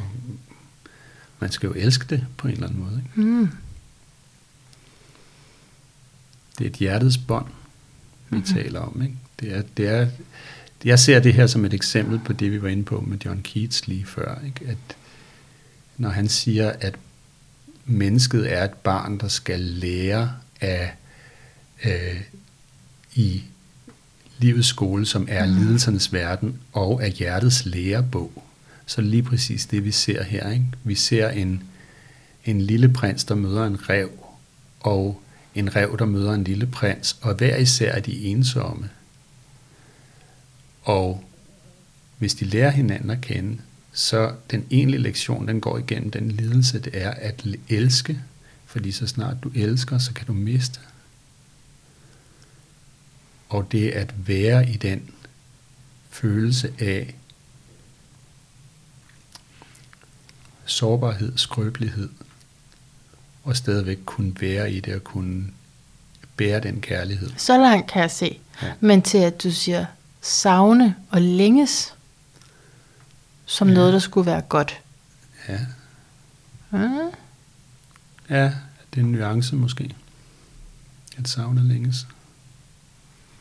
Ja, hvis man aldrig kommer hen til det, man længes efter. Nå, men man har jo haft det. Det er jo, man længes efter noget, man har haft. Mm. Og hjertets længsel er en, en rigtig vigtig ting, synes Mm. jeg. Altså, Det er bestemt. Det er da noget, der... Det er da en... øh, Det er jo en... Men det, jeg synes, det er sørgeligt, hvis hjertets længsel, hvis mit hjertes længsel var øh, den mand, jeg har øh, været sammen med i 25 år, og som nu er død. Og så resten af mit liv, så skal mit hjertes længsel bare være. Ja, men, men er det nødvendigvis det? Altså, det ved jeg ikke. Det Nej. kan, det kan godt være, at det er sørgeligt. Det kan også være, at det er dejligt at have elsket. Mm. Men så er det vel ikke længsel, så er det vel tilfredshed. Mm. Okay. Jamen, det kan du, Du have ret i. du skal ikke give mig ret, jeg nej, nej, gerne det, kan, det, det, er- det er fint nok. Jeg tror ikke, det var så vigtigt. Jeg lagde ikke så stor vægt Okay, på ordet længsel. okay, okay. Så, Men jo, på til- længsel lagde jeg mig, men ikke at længes. Altså, når jeg taler om at længe, så tænker jeg på det i den, den tyske sensugt form, ikke? hvor det er en hjertets længsel, en længsel efter det guddommelige, en længsel efter kærligheden, en længsel Ah. efter øh, i, foreningen, modsætningernes forening. Ikke? Right. Og med den længsel vil du blive ført hen i livet, hvor der er godt for dig at være, tænker jeg. Måske, eller du har i hvert fald have oplevet at have et levende hjerte. Men ja, det var fordi, jeg kun lige spurgte til det, jeg ikke forstod, for jeg synes, at det er, jo, altså, det er en virkelig god historie. Tak for at fortælle mig den. og jeg ved godt, det er sådan et eller andet virkelig pinligt, at jeg ikke kendte den. Men sådan det, øh, har hørt den omtalt før, ikke? Ja. Men øh, hvorfor øh, skal han egentlig tæmmes? Altså, hvad er det et symbol på, det med at, at skulle blive tam? Altså, så tænker jeg, det er da lidt ærgerligt, at vi skal blive tamme for at kunne opleve alt det gode. Jamen altså tæmmes her, som han siger, der, det handler om at knytte bånd. Og det handler om at ikke længere være fremmed. Ja, men du ved, hvis jeg gerne vil have... Altså, hvis jeg gerne vil være i, i, i bånd til, i relation til, i kærlighed til øh, min barndomsfamilie for eksempel, ikke?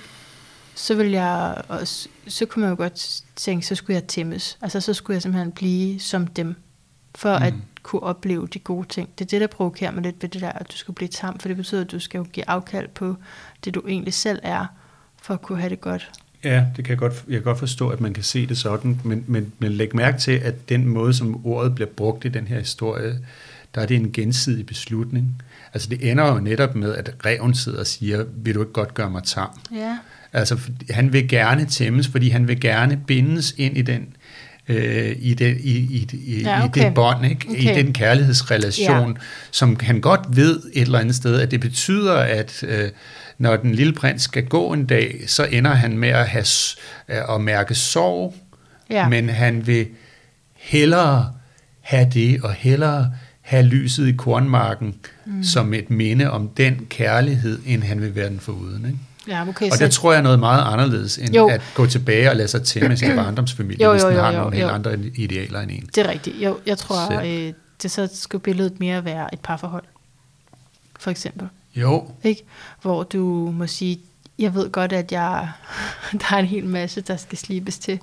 Præcis. Og det vil jeg gerne have, fordi jeg vil gerne være sammen med dig. Ja, og, og jeg tænker også, at, det, det, at det, det med det parforhold, det er også, der er jo også en eller anden form for overgivelse ja. eller blottelse af, at øh, ja, ja, min uperfekthed, og øh, at øh, hvad jeg ikke kan, og hvad jeg kan, og, mm. og, og i, i hvert fald den der overgivelse til, jeg ved godt, at når jeg gør det her, øh, så altså, så er en lus mellem to negle, ikke? altså, du kan, du kan, du kan, nu har du krammet ja. på mig, ikke? Ja. Øh, ja, din. Ja. ja. Og, det kan jeg godt se. Og det var godt. Tak for lige at ja. klargøre det for mig. Ja. Det var godt. Og jeg synes, det taler ind i de her ting igen, fordi det, det er som om, at den beskrivelse, som reven har, af at der er masser af høns, der er masser af mennesker, ikke?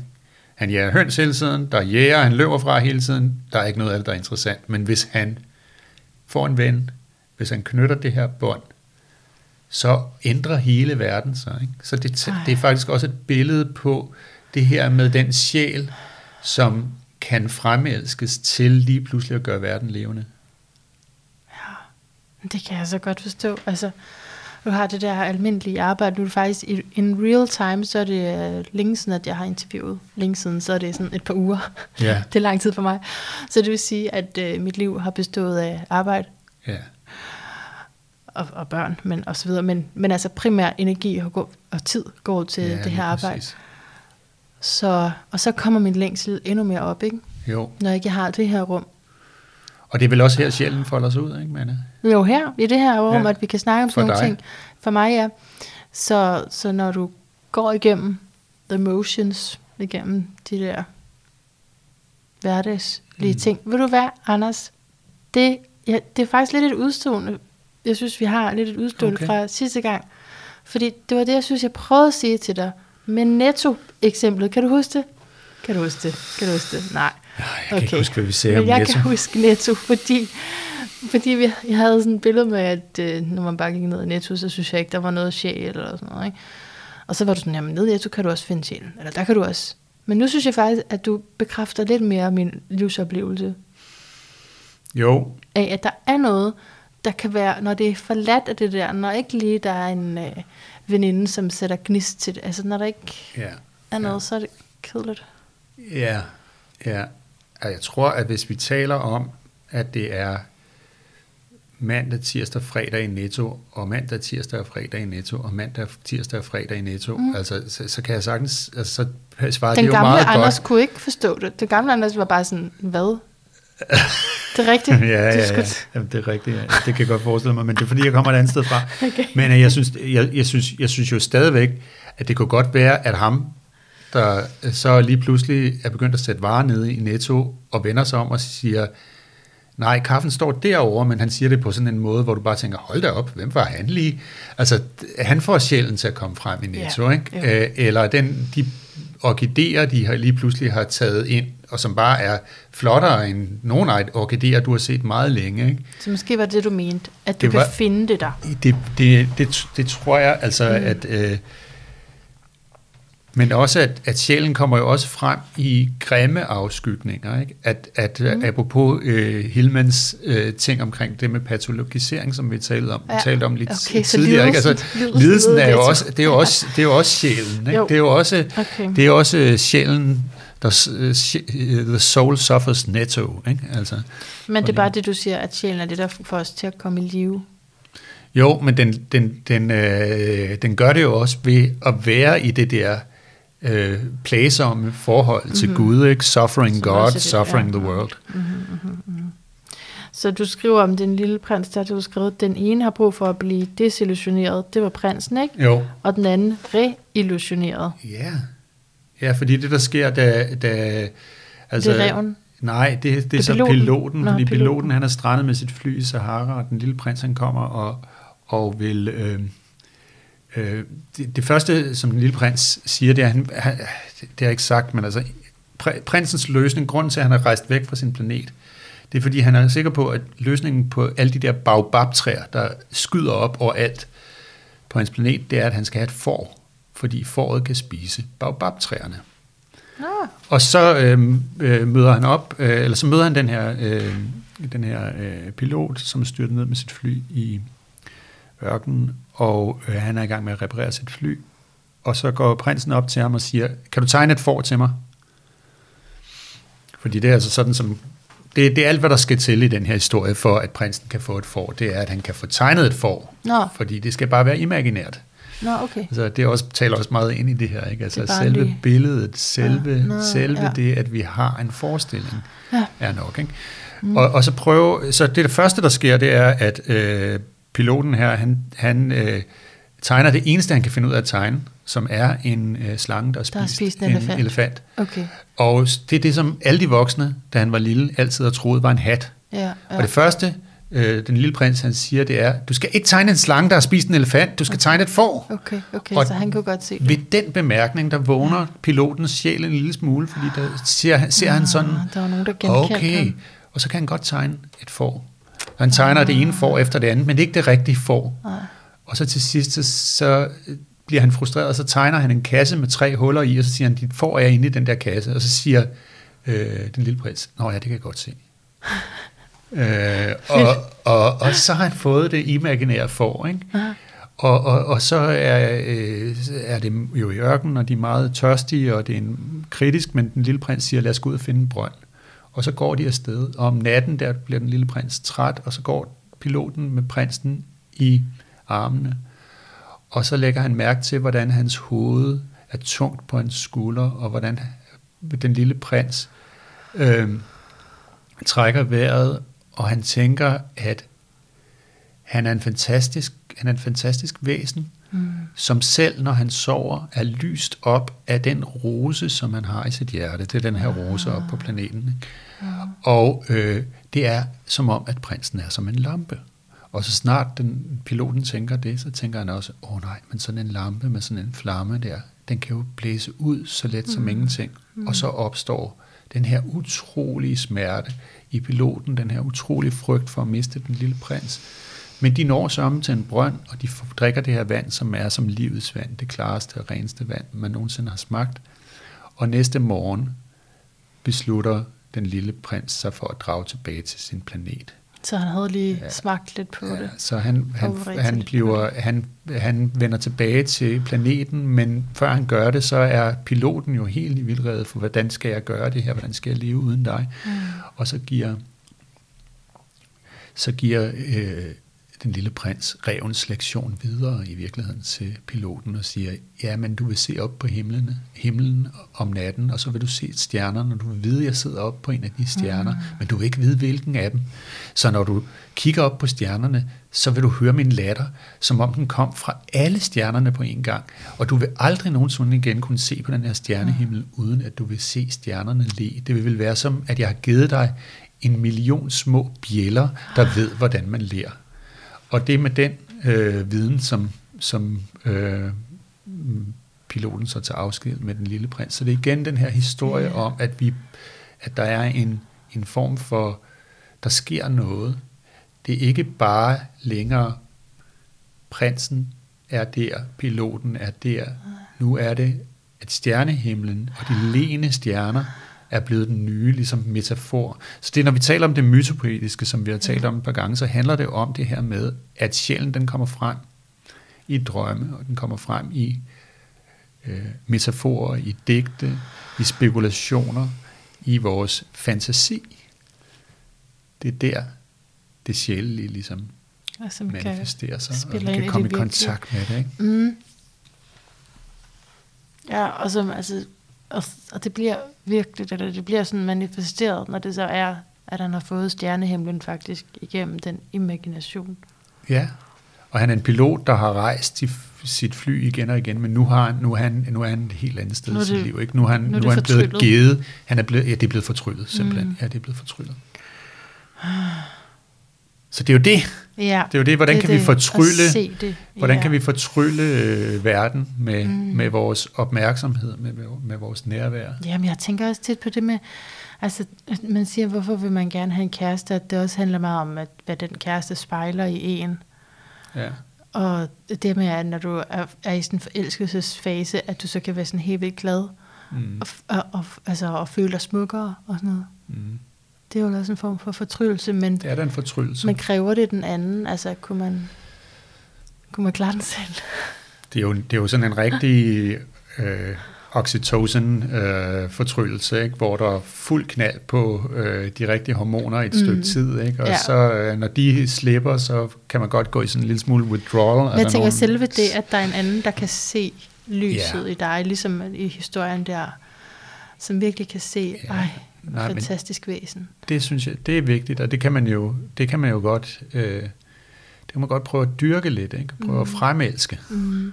At mm. det er noget, man gør mere, at man prøver at være sådan for andre, og man prøver at se det i verden. Ja.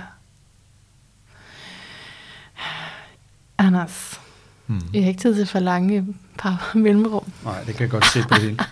Når du skal slappe af, du har stadig 50 timer. Det er mig, der styrer tiden jo. Det er det jo. Ikke? Det er det. Så du er... Har du drømt noget du interessant for nylig? Skal vi lige snakke lidt om nogle drømme? Ja, det kunne da være fedt. Ah, men altså... Jeg plager dig jo nogle gange for at fortælle dig om min drømme, fordi... Ja, men så skriver du en mail til mig, og så siger du, hvad betyder det? Ja. Og det er jo slet ikke sådan, jeg gør. Men det er det eneste, jeg gider at høre. jeg gider ikke høre, uh, hvordan havde du det med din mor og din far, bla bla bla. Jeg gider kun at høre, hvad det betyder.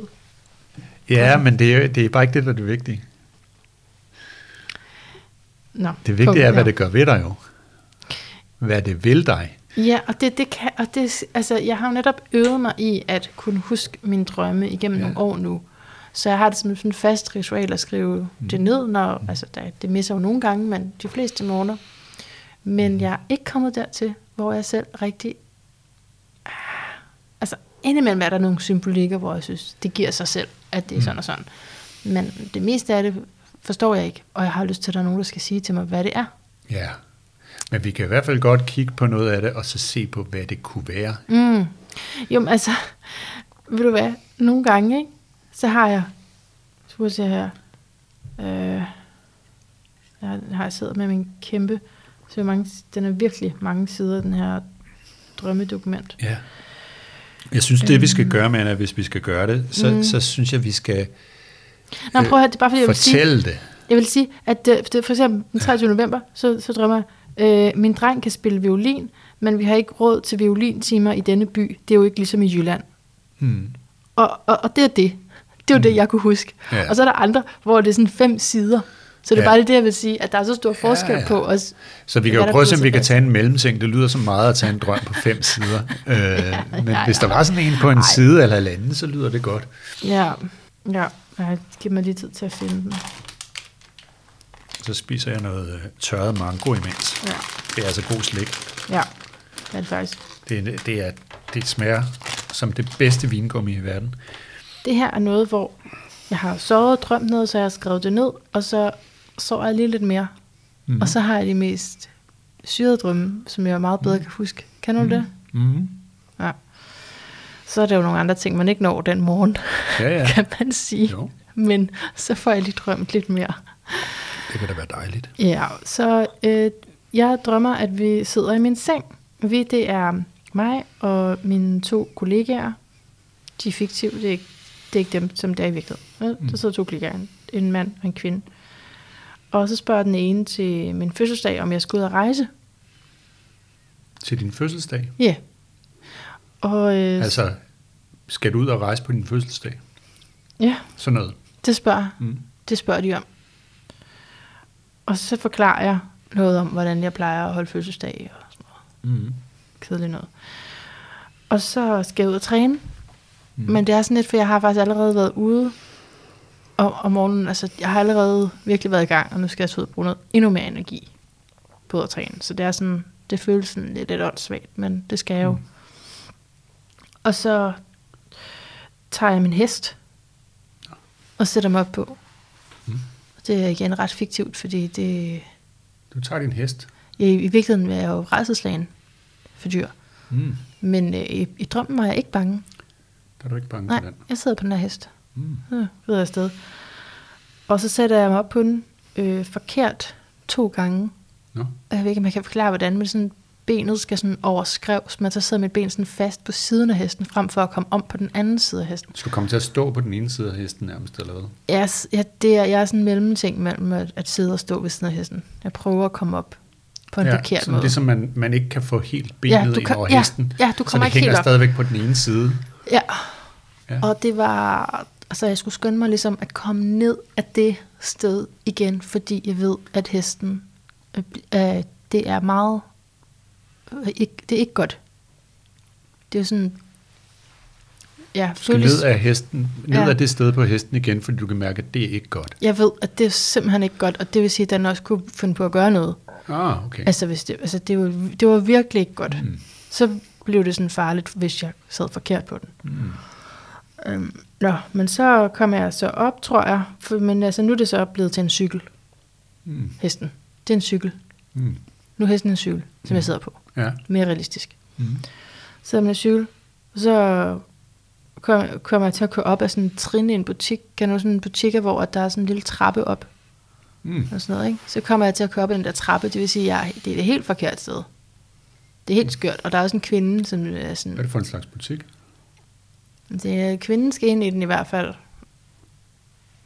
Det, det siger jeg tror jeg ikke noget om. Måske er det en skobutik, jeg ved det ikke. Hvad er det for en, øh, altså hvor, hvor, hvordan ligger den? Har du en fornemmelse der, at det er en sådan butik ud til en åben gade? Eller Ja, en butik? det, jeg tror, det er en butik ud til, hvor så der, kan se, der er måske flere butikker ved siden af. Det er som en Mm. gågade eller sådan noget. Ja. Men der er bare sådan et, et trin op, eller sådan, og der, der kommer jeg til at cykle op.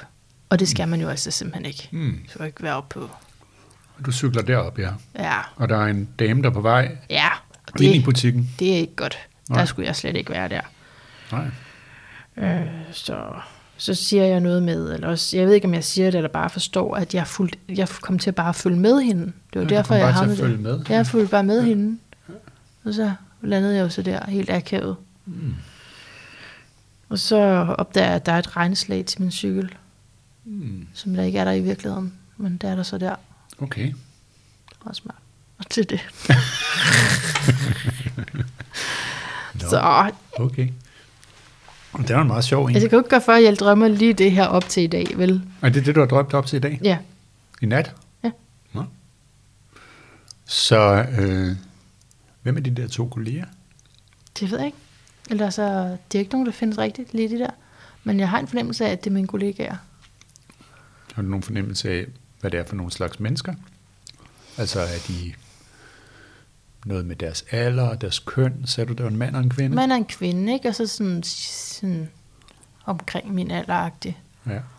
Hvordan er det at have sine kolleger siden over en seng? Ja, altså, det var, der hvor manden sad, det var faktisk egentlig der, jeg, der tæ, tror jeg i drømmen, jeg, jeg tænker, at det, hov, det er egentlig der, jeg plejer at sove. Det er ikke sådan. Det er faktisk ikke det fedeste. Det er ikke så fedt, han Nej. sidder der. Nej, det er det ikke. Men øh, det, jeg tror, vi skal lige ordne noget eller et eller andet. Men det er ikke så fedt, han sidder der. Nej, Nej, men det er, jeg plejer at sove. Jo. præcis. Ja. Altså, det ville faktisk være ret akavet. Altså, jeg kan se øh, sengen her, det ville være ret akavet, hvis jeg satte mig derovre. Ikke? Ja, det altså, går det, ikke. Det går ikke. Det er ikke noget, man, der er ikke nogen, der skal komme og sidde der. Nej, Og vel slet ikke nogen kolleger. nej. Nu begynder jeg at få tanke om, hvad det handler om. Ja, okay. Hvad skal jeg vente? ja. Skal jeg Nej, vente? men det er da fint. Hvad tænker du? Hvad får du af Det, det? lyder jo som om, at det er jo fordi, jeg tager arbejdet med hjem. Ja, det synes jeg da også bestemt. Det føles bestemt som om, at der er noget med noget arbejde, der er kommet meget ind i, sådan Ja, det gør det også. tæt ind i in- intimsfæren, ikke? Det kan jeg slet ikke styre. Mm. Nå, hvad mere vil du spørge om? Jeg er meget nysgerrig på dine spørgsmål. Nå, men jeg vil egentlig bare sådan, altså, have, have en fornemmelse af, hvordan det er. Altså, har du, har du nogen indtryk af, altså, nogen, nogen trækker udseende af de der personer der? Mm, ej, så Kan du se dem for dig? sådan- Ja, sådan lidt agtig. Altså, han har sådan noget mørkt hår, som sådan måske barberet af, tror jeg. Igen, det er ikke en, jeg kender. Mørkt hår, som er barberet af? Ja, så man kan se sådan nogle mørke stubbe. Det tror jeg. Okay, så, Men jeg okay, kan så huske, jeg meget, kort, meget Ja. kort klippet. Ja, betyder det noget? Det er symbolik med hår. Øhm, ikke, ikke, eller ja, hår betyder hår noget, alt, alt betyder noget, men, men det er meget, meget, men det er meget Okay, vigtigt, at det ikke, altså, jeg, jeg arbejder jo ikke med sådan en, en symbol håndbog, eller Nej. sådan noget. Altså, jeg, er heller ikke en ved jeg symbol godt. håndbog. Altså, Så derfor er det der, hele spørgsmålet, betyder det noget? Det er sådan lidt ligesom at sige, betyder det noget, jeg er her? Ja, selvfølgelig gør det det. Altså, øh, alt betyder noget. Øh,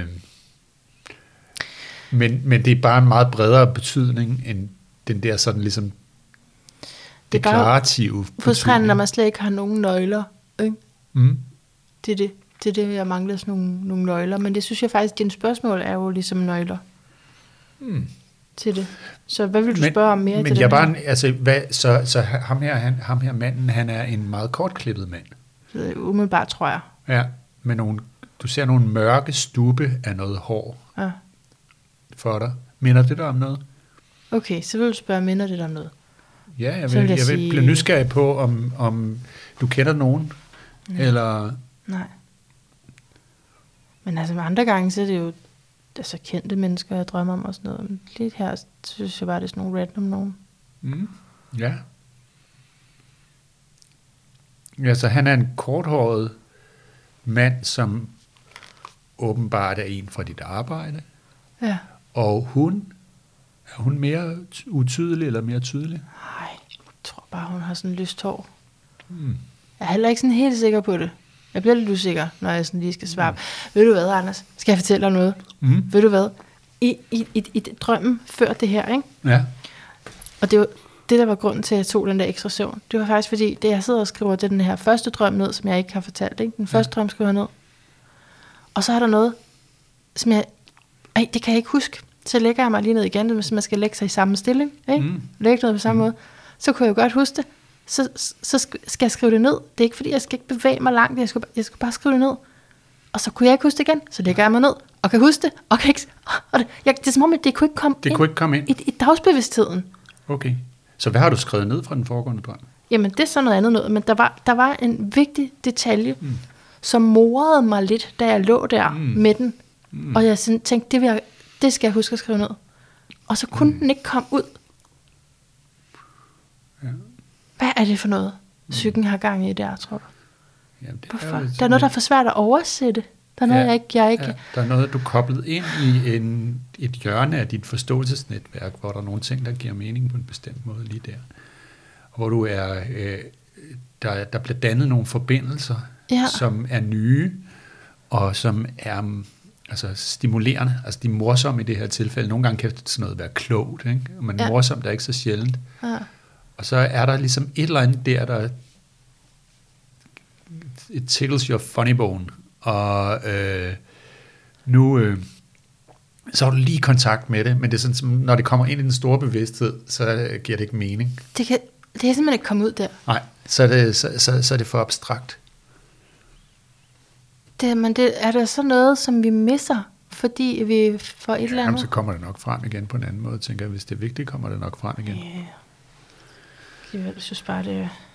Men, men øh, altså de her folk her, det er, altså, det, det er ligesom noget med noget arbejde, der er hjemme i sengen. Skal du ikke spørge ind til men, det med Men det har jo en træning? dobbelthed.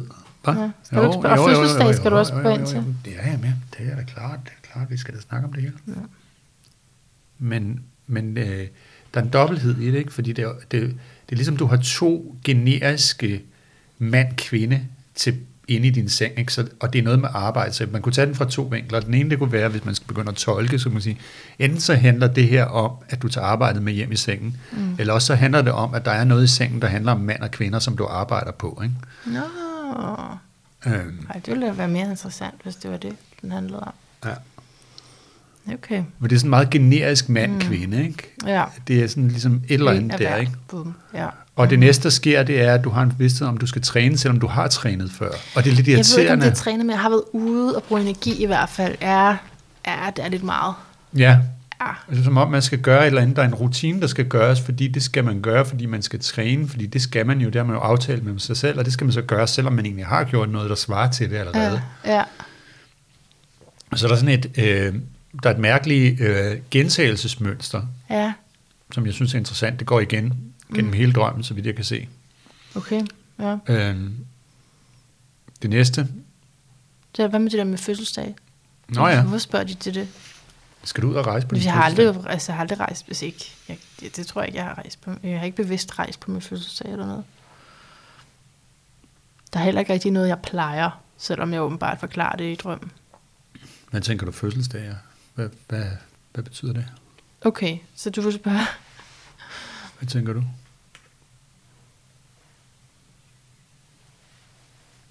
Nå, Det er jo noget, jeg synes er meget vigtigt, ikke? Fordi det er der, du også kan forbinde dig til dit årshoroskop og Mhm. mm. året, der kommer. Mm. En slags nulstilling, ikke? Mm. En slags genstart. Mm. Øh, Måske endda en, en mulighed for en genfødsel, ikke? Ja, Og skal Ja. du ud og rejse på det? Nej, du, du går tilbage til træningsrutinen derefter, ikke? Du skal gøre det, som du allerede har gjort en gang, ikke? Altså ap- apropos netto og hamsterhjul og ah. ræve og høns. Altså, så... øh, ja okay. Så jeg kunne, jeg kunne egentlig se det som en inv- invitation. Det lyder lidt sådan, ikke? Kan du tage lidt ud? Og så synes jeg, det er spændende, at du får en, at det næste, der sker, det er, at du skal op på en hest, ikke? Fordi det virker, Ja, det? der fik jeg sgu sådan lidt, en, det fik jeg en fornemmelse af, at det må da have noget med den fødselsdag at gøre, ikke? Altså, det, Men, hvad, ja, hvordan? hvordan? hvordan er det at komme op på en hest? Altså, bortset fra, at du ikke kan lide heste. Jamen, det ved jeg ikke. Der, der føltes det jo bare... Altså, det var det jo lige så naturligt som at sidde på en cykel. Hvad tænker du om, om billedet dig selv, hvis du nu kom op på den hest og kunne ride på den? Hvordan ser det ud for dig? Altså, det kommer aldrig til at ske. jeg magter simpelthen ikke. Det bliver ikke i det her liv. Jeg overgår ikke den kamp. Men fantasien om, at du rent faktisk kunne ride på en hest, ja, det ville da være lyksaligt. Det ville være lyksaligt. Ja. ikke? Hvordan? Det ville jeg jo øh, kunne evne noget, jeg ikke tror, jeg kan. Ja. Og det kan jeg heller ikke. ja. Og hvordan tror du, det ville være sådan ligesom at have den der kontakt med Ja, Sådan kontakt med dyret. dyr, det der ligesom er, Mm. mm. det er på en eller anden måde din ven, eller en, der ligesom, at du har forenet dig med, at du kan. Har du en sådan generel symbolik omkring dyr? Nej. Du vil ikke sige sådan, det er også noget med dit indre dyr på en måde. Nå jo, på den måde kan man sige, det har jo noget at gøre med, det har noget, nok noget at gøre med en mere øh, basal, en mere biologisk side af dig selv, en Mm. mere intuitiv. Og så alt efter, hvad det er for et dyr, kan man jo sige, så er der nok lidt forskel på at være en kanariefugl og være en hest. Ikke? Mm. Øh, øh, og, og hesten er jo en meget stolt, et meget stolt dyr, ikke? Mm. Bliver forbundet med øh, storhed og det kan være sådan lidt fornemt. Ikke? Jeg tror, hvis man skulle gøre det subjektivt, så min datter elsker heste, og jeg vil Ja. rigtig gerne elskes af hende. Nå, ja, ja. Ja. Ligesom- Hvordan er der ligesom set din, du var ude øh, du, du var ude at se din datter ride i sidste uge, ikke? Jo, Hvordan var det? det var jeg faktisk. Jamen altså, det, er det er jo smukt, og det er jo passion, apropos lidelse. Hvordan har hun det, når hun rider? Hun elsker det. Det er ja. det bedste i hendes liv overhovedet.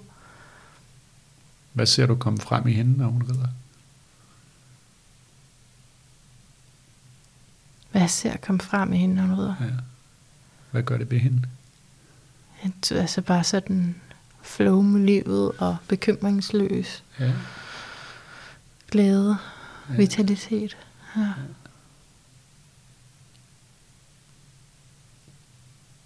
Okay, så det er sådan, du spørger. ja. Hvad, hvad mærker du lige nu? Jeg mærker uro over, at jeg er bange for, at jeg keder nogen med at fortælle Ah, om de her ting. okay. Ja. Mm. Hvorfor tror du, det ville være kedeligt at høre om? Fordi vi er meget nede i tempo, ikke? Ja, ja. Jo, men det bliver man nødt til at være. Vi mærker jo ind i det her sjæleunivers, mm. Mm. vi har snakket om hele tiden. Ikke? Mm. Og du siger, at din datter er, du kan se hende blive levende og være i flow med livet, når hun rider. Mm. Og vi taler om det her med, at der faktisk vil være ret sejt, det vil være ret vildt at kunne sidde på en hest. Mm. Ikke? Der er sådan et eller andet, der er en kontakt med noget natur ja. Og noget flow og noget stort dyr, jeg kan ui, ja. Ja. og drum, drum, drum, drum, drum, Ja. ud over stepperne. Ikke? Ja. Og man kunne, øh, hvis man skal blive ved med så lige at sætte tempoet lidt op, så kunne man, og, og forstærke det lidt, så kunne man sige, at det handler måske også om at komme op på hesten igen. Eller ja, det var jo med det der med, at jeg så faldt af, eller sad lidt, Ja, sad ja, lidt og det er jo et forkert. udtryk, vi Ja. har, ikke? at komme op Ja. på hesten Ja. igen. Ikke? Ja. At det, det at være på den høje hest, Ja. ja. der kan man også sige, at det har en symbolik af ligesom at være en, der er hævet over det almindelige. Aha, ja, Og det er som om, det vil du gerne, ja. men det bliver ikke rigtig til noget. Det er sådan, Ah. det, du hænger lidt i stroppen der, ikke? Se, Det det, er hænger der, i stigebøjlen, ikke? det er jo der, at jeg kan blive nervøs for sådan noget, hvis den taler til mig direkte. Hvis Ja. direkte siger, nu skal du lære at ride, så siger jeg, det gider jeg slet ikke. Stop. Og så lukker jeg ned. Men så, nu- så begynder du at oversætte lidt for mig. Mm. Ikke? Og så er det, øh, jeg kan begynde at forstå noget andet. Det, det, det virker som om, at der er en eller anden mærkelig kontrast mellem det der med, at øh, vi sidder og har det her arbejde hjemme i sengen med den her mand og en kvinde, som virker sådan ret... Du virker sådan, ikke som om du er specielt imponeret af dem, eller som om de er særlig spændende, og de vil gerne høre, om du skal ud og rejse på din fødselsdag. Jeg har aldrig nogensinde sagt dig noget, at skulle ud og rejse på din fødselsdag, og nu skal du bare ud og træne og sådan noget, men så kommer den der hest, ikke? Og det er som om, at den har ligesom et, den holder en eller anden form for løfte om, at her kan der ske noget særligt. Hvis jeg sætter mig rigtigt. Ja, hvis du tager op, og det, det, det virker som om, at der sådan ligesom er, altså, du ville skulle være noget særligt, altså, det ville du virkelig, ikke? Altså, ride ned ad gaden der på den der hest. Og hvad så øh, med min cykel, der kommer op i en butik, hvor den ikke skal være? Du kommer tilbage på din cykel, ikke? Ja. og du cykler afsted, og så, Så kommer jeg til at følge efter. du kommer til at følge Ej, efter. Det synes jeg er ret interessant, ikke? Ja. Du kommer til at følge efter. Ej, du har altså virkelig nogle nøgler, der gør, at drømmen åbner sig for mig. Ja, hvad, hvad er det, der Det åbner du. sig for dig, Manna? Prøv at sige lidt om, hvad der, der Men åbner det synes lige jeg ikke lige så, det er ikke så vigtigt. nu. nu kommer blodfærdigheden ja, alligevel. det gider jeg ikke Det snakke om. okay. Ej, jo jo, men det er jo, jeg kan jo godt se det, altså at jeg har nogle, jeg har nogle store drømme, ikke? Ja. Der er ting, jeg gerne vil i mit liv, men alligevel så har jeg det her arbejde, som fylder det meste af min tid og min energi og min kapacitet. Ja. Så det er det her med at følge efter. Ja. Og, Og, og det bliver sådan meget pragmatisk, ikke? Sådan noget med, ej, nå, der er et regnslag på min cykel, jeg ikke har lagt Ja. mærke til. Ikke? Altså, med sådan, Mm. og det er måske meget fedt, men det er ikke sådan, altså det er ikke Ej. helt så fedt, som at kunne ride på en hest. Nej. Nej. Ja, så der er ligesom den fornemmelse af et eller andet, der er en lille smule, øh, der er noget kontrast i hvert fald. Ja. Se, det er det, jeg mener. Du kan sagtens... Måske skal du ud og rejse på din fødselsdag. Ja. Hvordan ville det være? Jeg prøver alle mine feriedage på det her terapi noget jo. Så, Ja. men altså... Arbejdet med manden og kvinden. Ja, Ja, måske. inde i sengen. Ja. ja, altså... Ja, sandheden er jo, at jeg, jeg står og ikke altså, er er sikker på, hvordan jeg skal gøre med mit arbejdsliv, om jeg skal blive ved, så kunne vi sige, at følge efter damen, Ja. hvor jeg også lander lidt akavet, og det var Ja. ikke helt, der jeg skulle være. Ikke? Det, det er min oplevelse Ja. også. Ind i butikken. Mm, ja. Der er også lidt det med, hvordan vil du have det med at arbejde i en butik? Øh, ja, det ved jeg ikke. Det var i hvert fald slet ikke der, jeg skulle ind. Vel? Nej. Ja. Det, det er, ikke, er, det, er det noget, du har haft nogen sådan Nej. lyst til at gøre nogensinde Nej, i dit nej, liv? det har jeg ikke Så det, det virker også lidt som om, at det er sådan, at du havner bare ligesom inde i business as usual, eller sådan Ja. noget, ikke? Ja. Så nu kan jeg ikke lige huske, hvor jeg sagde, hvad jeg sagde før. afbrød Men, øhm, men altså ja, ved- så, så ligesom, at skal jeg blive ved, eller skal jeg springe ud Ja. og finde ud af at gøre noget andet? Har du lyst til at fortælle, hvad der var øh, sket i den, i den foregående drømmesekvens? Jamen altså, Det kan være, det på en eller anden måde kan kaste et lys over noget af det her. Jamen det er meget underligt, fordi at der, der vi skal skifte øh, skole til min søn i den her Mm. drøm, Mm. hvilket ikke er virkeligheden. Nej. Øh, nå. Men så, så vi siger, at øh, min, vi skal skifte skole til min søn, og så siger drømmen også, at det ikke er på grund af ham, men på grund af hans søster. Ja. Og vi er nervøse for det. Han skal gå på en skole i Nykøbing Falster, Aha. øh, hvor jeg har boet en kort periode. Okay. Og så kommer vi ind på den her skole, vi skal finde læreren, og det er svært. Hun hedder nok Tove, fordi det er så, så er det en lærer, som øh, min søn har haft før. Så derfor så tænker vi, det vil være trygt for ham. Ja. Og så ryger Tove, mens vi taler. Og hun nævner selv, at hun har fået den her dårlige vane med at ryge. Og så laver jeg grimasser, som om, at der er nogen, der skulle kigge på mig og, og, og se, at, at jeg ligesom ser puret til sådan en vane. Mm. Og, og hvis du spørger mig til mit take på røg, så er Ja. det meget autentisk. Altså, jeg har en total aversion imod røg, ikke? Ja, ja. Ja. ja. så det er et lidt svært sted at sende din søn hen. Ja, der, der er noget, der ikke spiller der, ikke? Og så er det noget med, at jeg skal lege et værelse i det her sted, og malingen er ikke tør på værelset. Mm. Øhm, og så er der også noget med, at jeg skal hoppe, så hopper jeg ud af et vindue øh, på en bar, jeg er på, fordi at øh, nu kommer hende, som vi har generet på vejen. Mm. Det så er jeg det. generede nogen på vejen Det også. ja. ja. Jeg prøvede også at huske, hvad det var, vi havde, men det kan jeg ikke huske. Jeg kan kun huske, at jeg er i den situation, hvor jeg må stikke af fra det. Ja. Ja. Så, øh, Så jeg, synes, jeg du skal, skifte, det du skal sammen. skifte skole for din søn, Ja, men på grund af noget med din datter. ja. Så øh, hvad, Jamen, altså, i- i virkeligheden øh, tænker vi rigtig meget på skoleskift i forhold til min datter. ja, Og det bliver nok en realitet. Så i drømmen er, er der jo nok noget af det også, ikke? jo, jo. Men skoleskiftet for din søn, altså, hvad, hvad, hvad Det vil han ikke i virkeligheden, ved jeg. nej, Så måske er der et eller andet, der er sådan et eller andet, skal noget, jeg ikke vil, eller hvad? Mm. jeg tænker på, hvorfor, hvorfor vil man skal, gerne skifte skole? Det, det er jo fordi, der er noget, der ikke, man ikke er glad for, hvor man er. Ja, Så tænker du egentlig også, Anders, med, at alle personer, man drømmer om, at det er en selv.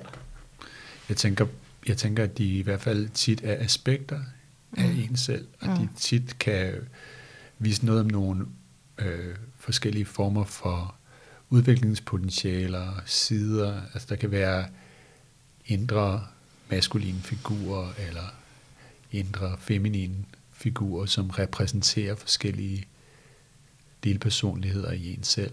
Mm. Og ens børn kan jo selvfølgelig godt på et realitetsplan handle om ens børn, Mm. men, men jeg vil sige sådan en drøm her, hvor historien er sådan lidt skæv, og det i virkeligheden ikke virker som om, at det er realistisk. Altså det er ikke, vi, er gang med, vi er ikke i gang med at løse et problem for din Nej. søn, men så kunne man være nysgerrig på, om der ligesom var et barnligt aspekt af dig, som var i spil her. Mm, ja, det er så det maskuline. Ja, øh, altså om, er der en del, er der en maskulin del, som på en eller anden måde føler sig utilpas på grund af en feminin mm. del? Ah, ej, altså, er du god. Men er det ikke bare det? Ja, det var troligt. Jeg kan ikke tænke på den måde der. Det, det er jo godt tænkt. Ja. Mm. Altså, kunne der være en eller anden lille side af dig selv, hvor mm. noget godt vil frem? Hvad, hvad er din søns for en? Hvad, hvad, hvad, hvis er du skal total- beskrive med få øh, ord til mig, som, hvad er det, han står Jeg kan gøre for? det med et ord. Tryghedsnarkoman. Okay, 100% tryghed. ja. Hvad, interesserer han sig for? Hvordan har han det? Hvad, hvad, hvor gammel er han? 14. 14, ja. ja. ja. Mm. Så det er urealistisk, ikke? Fordi han vil aldrig komme ud af, altså af det, som han havde tænkt for sig selv. Nej. Nej. Men det kunne være, altså, hvad, hvad, hvad er din indre 14-årige knægt for en? Altså, Mm. hvad, hvad, hvad, hvad kunne det være for noget? Mm. Min indre. Er der noget, er der noget maskulinitet i dig, der ikke er blevet voksen? Ah. Hvordan bliver maskulinitet voksen? Det gør det ved at, det gør det ved at leve livet og møde udfordringerne og Nå. blive øh, givet opmærksomhed og få lov til at komme på banen. Og, Mm, okay. Ja. Det kan godt passe, ja. At der er sådan en, en yngre del der, ja, som mangler den udvikling. Ja. Og som også bliver ligesom øh, tvunget ind i nogle situationer, hvor, Mm. som ikke er helt i orden. Ikke? Altså den der Ja. skole, altså det bliver, det bliver, den bliver sendt langt ud på landet, ikke? og den bliver, Ja. den bliver hvis vi skal for- fortsætte i det spor, ikke? så er det som om, at den, hvorfor skal man gå i skole i øh, Nykøbing Falster og udsættes for rygende lærere og Ja. øh, maling, der ikke er tørt. Altså, Ja, der er også noget med det der med maling, der ja ikke er er tørt. det? Som er Fordi sådan jeg lidt, mærker, der er apropos stanser, vi taler før, der, jeg mærkede det jo på mine Ja. hænder. hvad tænker du så? Hvad kommer du i kontakt med? Aner det ikke? Jeg kommer til at få den der fornemmelse af, altså det der udtryk at være våd bag ørerne. Kender du det? Nej. Sådan at være, at man er lidt sådan umoden, eller et eller andet, der er et eller andet, man ikke er, man ikke er Ah. klar til. Ja, ikke? der er noget, altså, der ikke er klar til Ja. at blive brugt. Ja, Ja, ja. ja, det er rigtigt. Ja, noget, der ikke er klar. Ja. Som sådan en, en fornemmelse af at ikke at være helt klar. Og, altså, og jeg må indrømme, at når vi taler om det, lige efter vi har talt om den anden drøm, og der bliver spurgt, hvad skal du på din fødselsdag? Skal du ud og rejse? Og du siger, jeg ved ikke. Og så kæmper du om at komme op på en hest, eller kæmper for at komme op på en hest, men det lykkes ikke. Jeg får lidt den samme fornemmelse faktisk, af sådan et eller andet, der ikke er helt, Ah, du er ikke helt stor nok til den der hest. Altså, Ej, hvor spændende. jeg synes, det virker som om, der er... Altså, jeg vil gætte på, hvis, og nu, sådan her vil jeg ikke arbejde i en terapi, for nu må vi ligesom gøre det for lytterne og sige, nu det. giver vi den lidt Ja. gas, ikke? Ja. Fordi der tror jeg, jeg ville holde de her kort lidt til kroppen, men i den her situation, tror jeg, jeg vil forfølge lidt opmærksomheden omkring, eller sådan gå og lure lidt på den her gang, og de næste par gange, vi mødes. Det er umodne. Kan vide, om der er et eller andet, om det tema der, det mm. Gentager sig, at man Mm. ikke er helt stor nok til hesten, at man, øh, at det, der måske er et eller andet med at følge efter det kvindelige, øh, Ah. butiksdamerne der, øh, øh, at øh, er der en, jeg, jeg bliver i hvert fald lige nu enormt nysgerrig på, om der er noget maskulint, som på en eller anden måde bliver overset, Ej, eller... Det er interessant. Ja, fordi det, noget. det, jeg sidder og taler om i virkeligheden, er jo sådan set også en maskulin del. Altså noget, jeg kan. Det er Ja. det, jeg tænker, som er maskulin. Det er noget, jeg kan, som jeg gerne vil have for mere plads og opmærksomhed. Når. Ja. du nævnte opmærksomhed, ja, ikke? Ja. ja, og hvad det så end er for dig, det der, der er det maskuline, det må vi også sige, det kan være ret individuelt. Ikke? Øh, Men det ligger det ikke til det, altså noget med kunden eller sådan Det noget? kan det, det kan det da bestemt Mm. være, men det kommer jo nok meget an på, hvad man er formet af. Og Okay. om man for eksempel har haft en mor, der er øh, meget aktiv Mm. øh, og, øh, og, og Okay, kan en masse og sådan ja. noget, så kan det være, at det ser anderledes Altså ud. Anders, tiden er jo skrevet for vildt. Er du færdig med at tolke min drømme? Det kan vi godt sige. altså, vi kan, jeg, kan, jeg kan blive ved.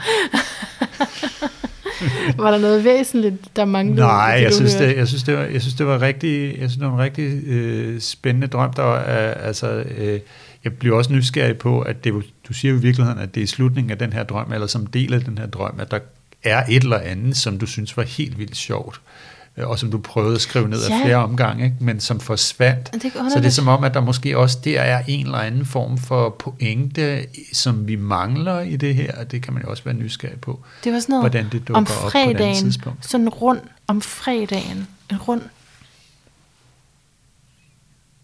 Det er det. Om fredagen en rund, Ja, men flere. det er slet ikke sådan, man kan... Altså, det er sådan en lang serie. Hvornår har du fødselsdag? Jeg tror det er en fredag, eller hvad? Men det ved jeg ikke. Jeg skal slå det op. Jamen, hvornår har du fødselsdag? Det har 3. marts. Nå, der er lang tid. Ja, ja. Lang tid til. Ja, men det er også det, det er random, at den lige skal Ja. ja. handle om det. ja. Fordi det der rundt, det lyder jo også som om, det kunne være noget med en fødselsdag. Jamen, det er det ikke. Det er er, ikke en det er faktisk en fredag, tror jeg. 3. marts. Det er faktisk en fredag. Altså i næste år. Det er faktisk en fredag, men det vidste jeg ikke. Nej, men der kan man sige, der er jo trods alt 16 procent chance, Ja, eller det hvor meget det er. ikke? Altså, du- Ja, okay. Øhm, jeg kan ikke huske, hvad du spurgte om lige før. Men... Ja. Var det drømmen? Jeg tror det. Ja. Godt. Så hvordan var det for dig? Jamen, det var, det var lidt testen, ikke? Fordi jeg sidder i, sådan i rollen som interviewer og gerne vil underholde med publikum, men jeg var nødt til at overgive mig lidt. Når du Ja. har spurgt ind til den anden drøm, så Ja. jeg var nødt til at sige, okay, godt, Nu det bliver røvkedeligt, men altså, nu Ja. ja. så svarer jeg. Og, og hvordan var det ligesom at, at, at fokus kom, apropos det du startede med at sige, nu kom Jamen- fokus ind på dig. Jamen, det har jeg ikke, det, det, synes, det kan jeg jo egentlig godt lide, jo. Ja, Ja. Men øh, jeg bliver nervøs for at kede, ja. ikke? Jo. Jeg har et show her, og så nu der står og Det må vi se, bare, om folk de kommer er de tilbage til dig og siger, at det er det mest kedelige, jeg nogensinde har hørt. det, kunne- Ja. jamen, det så, kan det, jo- så har de jo gjort det. Det var det her problemet. Mand. ja. Ja. Men Men må det det ikke, er- at, øh, må det ikke det også kan være spændende nok at høre lidt om, Jo. hvordan, man, Hvor man går hvordan, vi til det. kan, hvordan vi kan folde det ud. Jo. Ja, men øh, det har været, det har været en fornøjelse. Anna. Ja, altså, men vi er jo, er vi jo ikke helt, altså, der, er der er jo mangler. Øh, altså, vi, s- du skal trække kort i hvert fald, ikke? Vil du trække Nå. kort, eller vil du høre noget om dit horoskop? Hvad vil du? Du skal vælge. Og du skal Har også du sige noget din, spændende at sige om mit horoskop? Synes du? Øh, det er jo spændende per natur, ikke? Øhm, Jo, jo.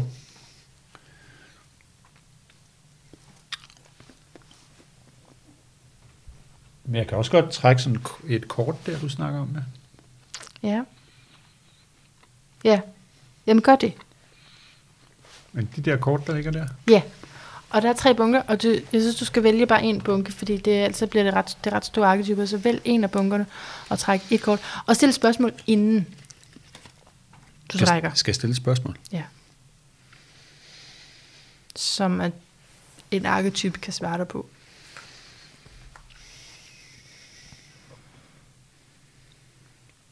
Jamen, er det noget, jeg skal sige højt? Ja, nu er det dig, der skal. Åh, nå, nå. Nå, men det har jeg ikke forberedt mig på. Jeg skal sidde, og- jeg skal sidde og, øh, altså fordi jeg tager jo arketyper meget seriøst, så det, er Det gør sådan, det skal også. jo virkelig, det skal virkelig være noget vigtigt, så. Nej, det kunne bare være, hvad skal jeg sådan særligt lige tage med mig? Eller have fokus på? Jamen, det var en god idé. Mm. Hvad, hvad, hvad skal jeg tage med mig ind i den her, eller ud af den her snak, og videre ind i det næste, jeg gør? Mm. Det kan jeg godt lide. Okay. Så øhm, med det sagt, så vil jeg trække dette kort, og det er Saturn. Aha. Hold da op. Ja, Ja. hold da op. Hvad ja. tænker du? Jamen, jeg tænker, det er, altså, er karriere-relateret høj grad øh, den der maskuline del, vi snakkede om, Mm-hmm. som, som både kan være en sådan fartype, men også stå for andre ting, som, som vi måske tillægger det maskuline mere. Um, også at have været igennem noget, som altså, har været, moldet, hvis du ved, hvad jeg mener. Mm. Og det kan også, du snakker også om alkemi, ikke? Altså, at man har været igennem noget, har været igennem noget, som har været rigtig svært, og derfor også har fundet det rette punkt i sig selv til at sige, at det her er korrekt, Ja, og det her er ikke korrekt. Men Saturn er også den, den gamle Hvad fortæl mig noget? vrede gud, er det ikke? Er det Om, ikke? altså, jeg kender ikke myterne, der, der kommer jeg jo til kort, altså. Det, jeg, jeg kan ikke huske de der myter. Det er historier, så falder jeg i søvn. Jeg kan ikke huske myterne. Nå, ja, så falder du i søvn. Ja, jamen, jeg, det ved ikke, historier af mig, det... Altså, øh, han er i den græske version, der er han en titan, der hedder Kronos. Nå ja, Kronos, ja. Ja. Så tid, det er også... Han er øh, også tiden. Det, det er også tiden astrologisk, ja, ja, ja. ja. Og, Ja. og man kan sige, at han er identificeret med den arketyp, som altså Hillman, han har den der dobbeltarketype, der hedder Senex og Puer, hvor Senex er den gamle mand, mm. og, øh, eller den gamle figur, det bør ikke være en mand, men nu er det en mand, øh, traditionelt en mand, ikke? en mm. gammel mand, og, en, og Puer er den unge mand. Mm. Øh, hvor den unge mand, han er sådan en, der er bange for at blive gammel. Er også typisk mm. bange for kvinder, fordi han ikke vil binde sig. Mm. Ja, han vil helst være Peter Pan og flyve rundt på sin ønskeø hele tiden. Mm. Øh, og, og Senexen er det modsatte. Han er den gamle, og hvis vi skal blive i, den, i det billede, så er han kaptajn Klo, ikke? Mm. Øh, som er bange for at blive af tiden. Ja, okay. Ja, men samtidig også er også hader kvinder. Men han hader dem, fordi han er blevet træt af dem. Ikke? Mm. Han gider ikke høre deres, alt deres frøvl. Mm. Så den, den dobbelthed er en interessant dobbelthed, fordi det er en slags split i psyken. Ikke? Hvorfor minder det om Saturn? Men fordi det er, øh, Saturn har den der øh, rolle også af at være den gud, der æder sine børn. Ja. Han er også... Øh, på nær Zeus. Hvad? På nær Zeus. Ja, det kan godt være. Ja. Ikke? Han blev pakket ind, og så ja. Blev ja. Jupiter. Men, øhm, men øh, Saturn, ja, når du siger så skal man jo, det er jo også den øh, erfarne vise. Ja, ikke? det er så, den positive side ja. af det. Så svar, føler du, at du får svar på, hvad du skal tage med dig videre for den her samtale? Eller skal ja, du... der må, altså jeg fornemmer da, at der må være en eller anden erfaring, jeg gør mig her. Ja, ja det tror at jeg. Jeg skal, jeg skal gå i gang med at snakke med drømme med dig tidligere i programmet næste gang, jeg vil, virkelig vil dyrke det felt. Og lade være med at sidde og komme ud af 1600 tangenter om Nej, nu er det bare sjæle, det. Sjæleudfoldelse. Nej, det er da mega godt. Jeg synes, det er, jeg synes, det er et spændende, et spændende emne, men jeg kan også mærke, at der, vi prøvede meget. Vi prøvede at komme mange steder hen. Ja, men det var også vores oplæg. Ikke? Vi skulle høre, hvad der var sket siden sidst, og så skulle vi dykke ned i noget af det. Og det ja. synes jeg i høj grad, vi gjorde. Ja. Så Saturn, hvad, hvad, hvad vil den arketype der? Ja. Altså det, jeg tænker på det der med at blive slebet eller modelleret. Så, så som du selv siger, okay, nu en erfaring rigere, nu er du blevet demodelleret mere. Ja. Men også tid, at det netop er, så noget, der virkelig tager tid. Ja. Ja, og øhm, at øh, at der er noget, altså vi, vi, vi taler meget, vi kommer mange emner igen, men det bliver også meget, altså bliver måske også meget sådan, øh, systematisk mange pointer, der skal skydes af, og mange ja, så citater og sådan noget, så det får også den, lidt den der sådan, øh, ja. altså jeg kunne måske godt være den lidt saturniske skolelærer ja. her ja. i dag. autoriteten. Ja, ja. ja. ja. Det kan, det kan godt ryge ind i, og det er egentlig... det er dejligt. Det det, jeg, jeg, gør det, jeg gør det egentlig mest, fordi jeg er vildt fascineret af det stof, jeg sidder med ja. lige nu, og der er så mange ting, som jeg synes passer sammen, og jeg har lyst til at sige alt sammen ja. på en gang. Øh, men, men jeg kan godt mærke, at det, har den, altså den kan have den, ligesom, det kan have den sideeffekt, at man kommer til at virke sådan meget lærermesteragtig. Men, øh, så det kan være næste gang, det kunne være en opfordring til, når vi skal snakke næste gang, så skal den sådan være virkelig puer og bare Nej, jeg tror, køre totalt jeg, ikke, jeg vil altså ikke give dig ret i det der, selvom det sikkert kunne være en rigtig god slutning eller noget. Det, nej, fordi det jeg hører, der kommer ud i munden nu, det er bare dine jomfruplaneter, som, som godt Nå. kan lide lige at gå tilbage i tid og sige, ej, vi kunne også godt det her bedre. Men Saturn, jeg, jeg føler, det er en, altså også fordi spørgsmålet er, hvad du skal tage med dig mm. videre, ikke? Altså Saturn er jo også sådan den, det, det hører til den sidste kvadrant, hvor det, det virkelig handler om de andre og det store billede og samfundet. Og sådan, mm. det er også på det plan, faktisk. Så ja, måske bare, at, at noget af det, vi har talt om, også ja, allerede er, men hvis vi skal svare på spørgsmålet, så blive mere integreret i dit arbejde. Ja, men det, det, det, det, det vil jeg i hvert fald, det vil jeg godt sige, at det er, at jeg føler, at alle de her tråde, som jeg har haft her, er nogen, ja. som er meget, meget vigtige jeg meget gerne vil have, at vi skal snakke mere om ja. i vores samfund. Jeg synes, vi taler generelt alt for meget om psyke og alt for lidt om sjæl. Ja. Selvom det egentlig er det samme ord, øh, så ja. er det som om, at vi har ikke, vi har ikke begreb for det der med, at vi skal, at vi skal være i en form for øh, øh, elskelig, elskende udveksling med verden. Altså det, mm. det er ligesom, der er et eller andet der, der mangler, at det bliver for meget, det bliver meget, for meget noget med, at vi skal, at der er nogle ressourcer, vi skal bruge, og hvis vi ikke skal bruge de ressourcer, hvis vi ikke skal køre, hvis vi ikke skal hoppe med på forbrugsræset, så skal vi sidde og meditere os op i den syvende himmel. Og jeg tror egentlig, at altså, der, der, hvor jeg tror, at det store mirakel, eller det vi virkelig har brug for, det er, at vi har brug for at lære at elske verden igen. Og, og være sød ved den, og, og øh, øh, tæmme en rose eller en rev. Det lyder næsten som om, at du lige der har svaret på, hvad din lyd af et bedre liv er. Ja, men det, det er det. Det må det være ville det. være så dejligt, altså, hvis vi kunne, hvis Den vi tager kunne gøre det. Være mere i samklang med det. Mm. Tusind tak, Anders Fogt, for at komme igen. Tak lige mod, Mette. Og hjertet tak til dig, kære lytter, fordi du var med os i det sær i sådan en lang en her. Ja, så tak for det. Jeg overgav mig jo lidt til øh, at blive drømmetyt. Det elsker jeg jo, det vil jeg vildt gerne, men, øh, men jeg vil meget gerne høre fra dig, om øh, det var relevant for dig, om det gav dig noget. Øh, fordi jeg, det, jeg synes, det er, det er kunsten her, ikke som podcaster, som interviewer. Hvordan kan, vi, hvordan kan jeg både lægge materiale til, for det vil jeg rigtig gerne, men øh, på en måde, så det øh, er relevant for andre. Det er det helt store, ikke? Hvordan er det det? Og, og så er det, en- det var en gråzone, den her. Så lad mig høre, fik du noget af det?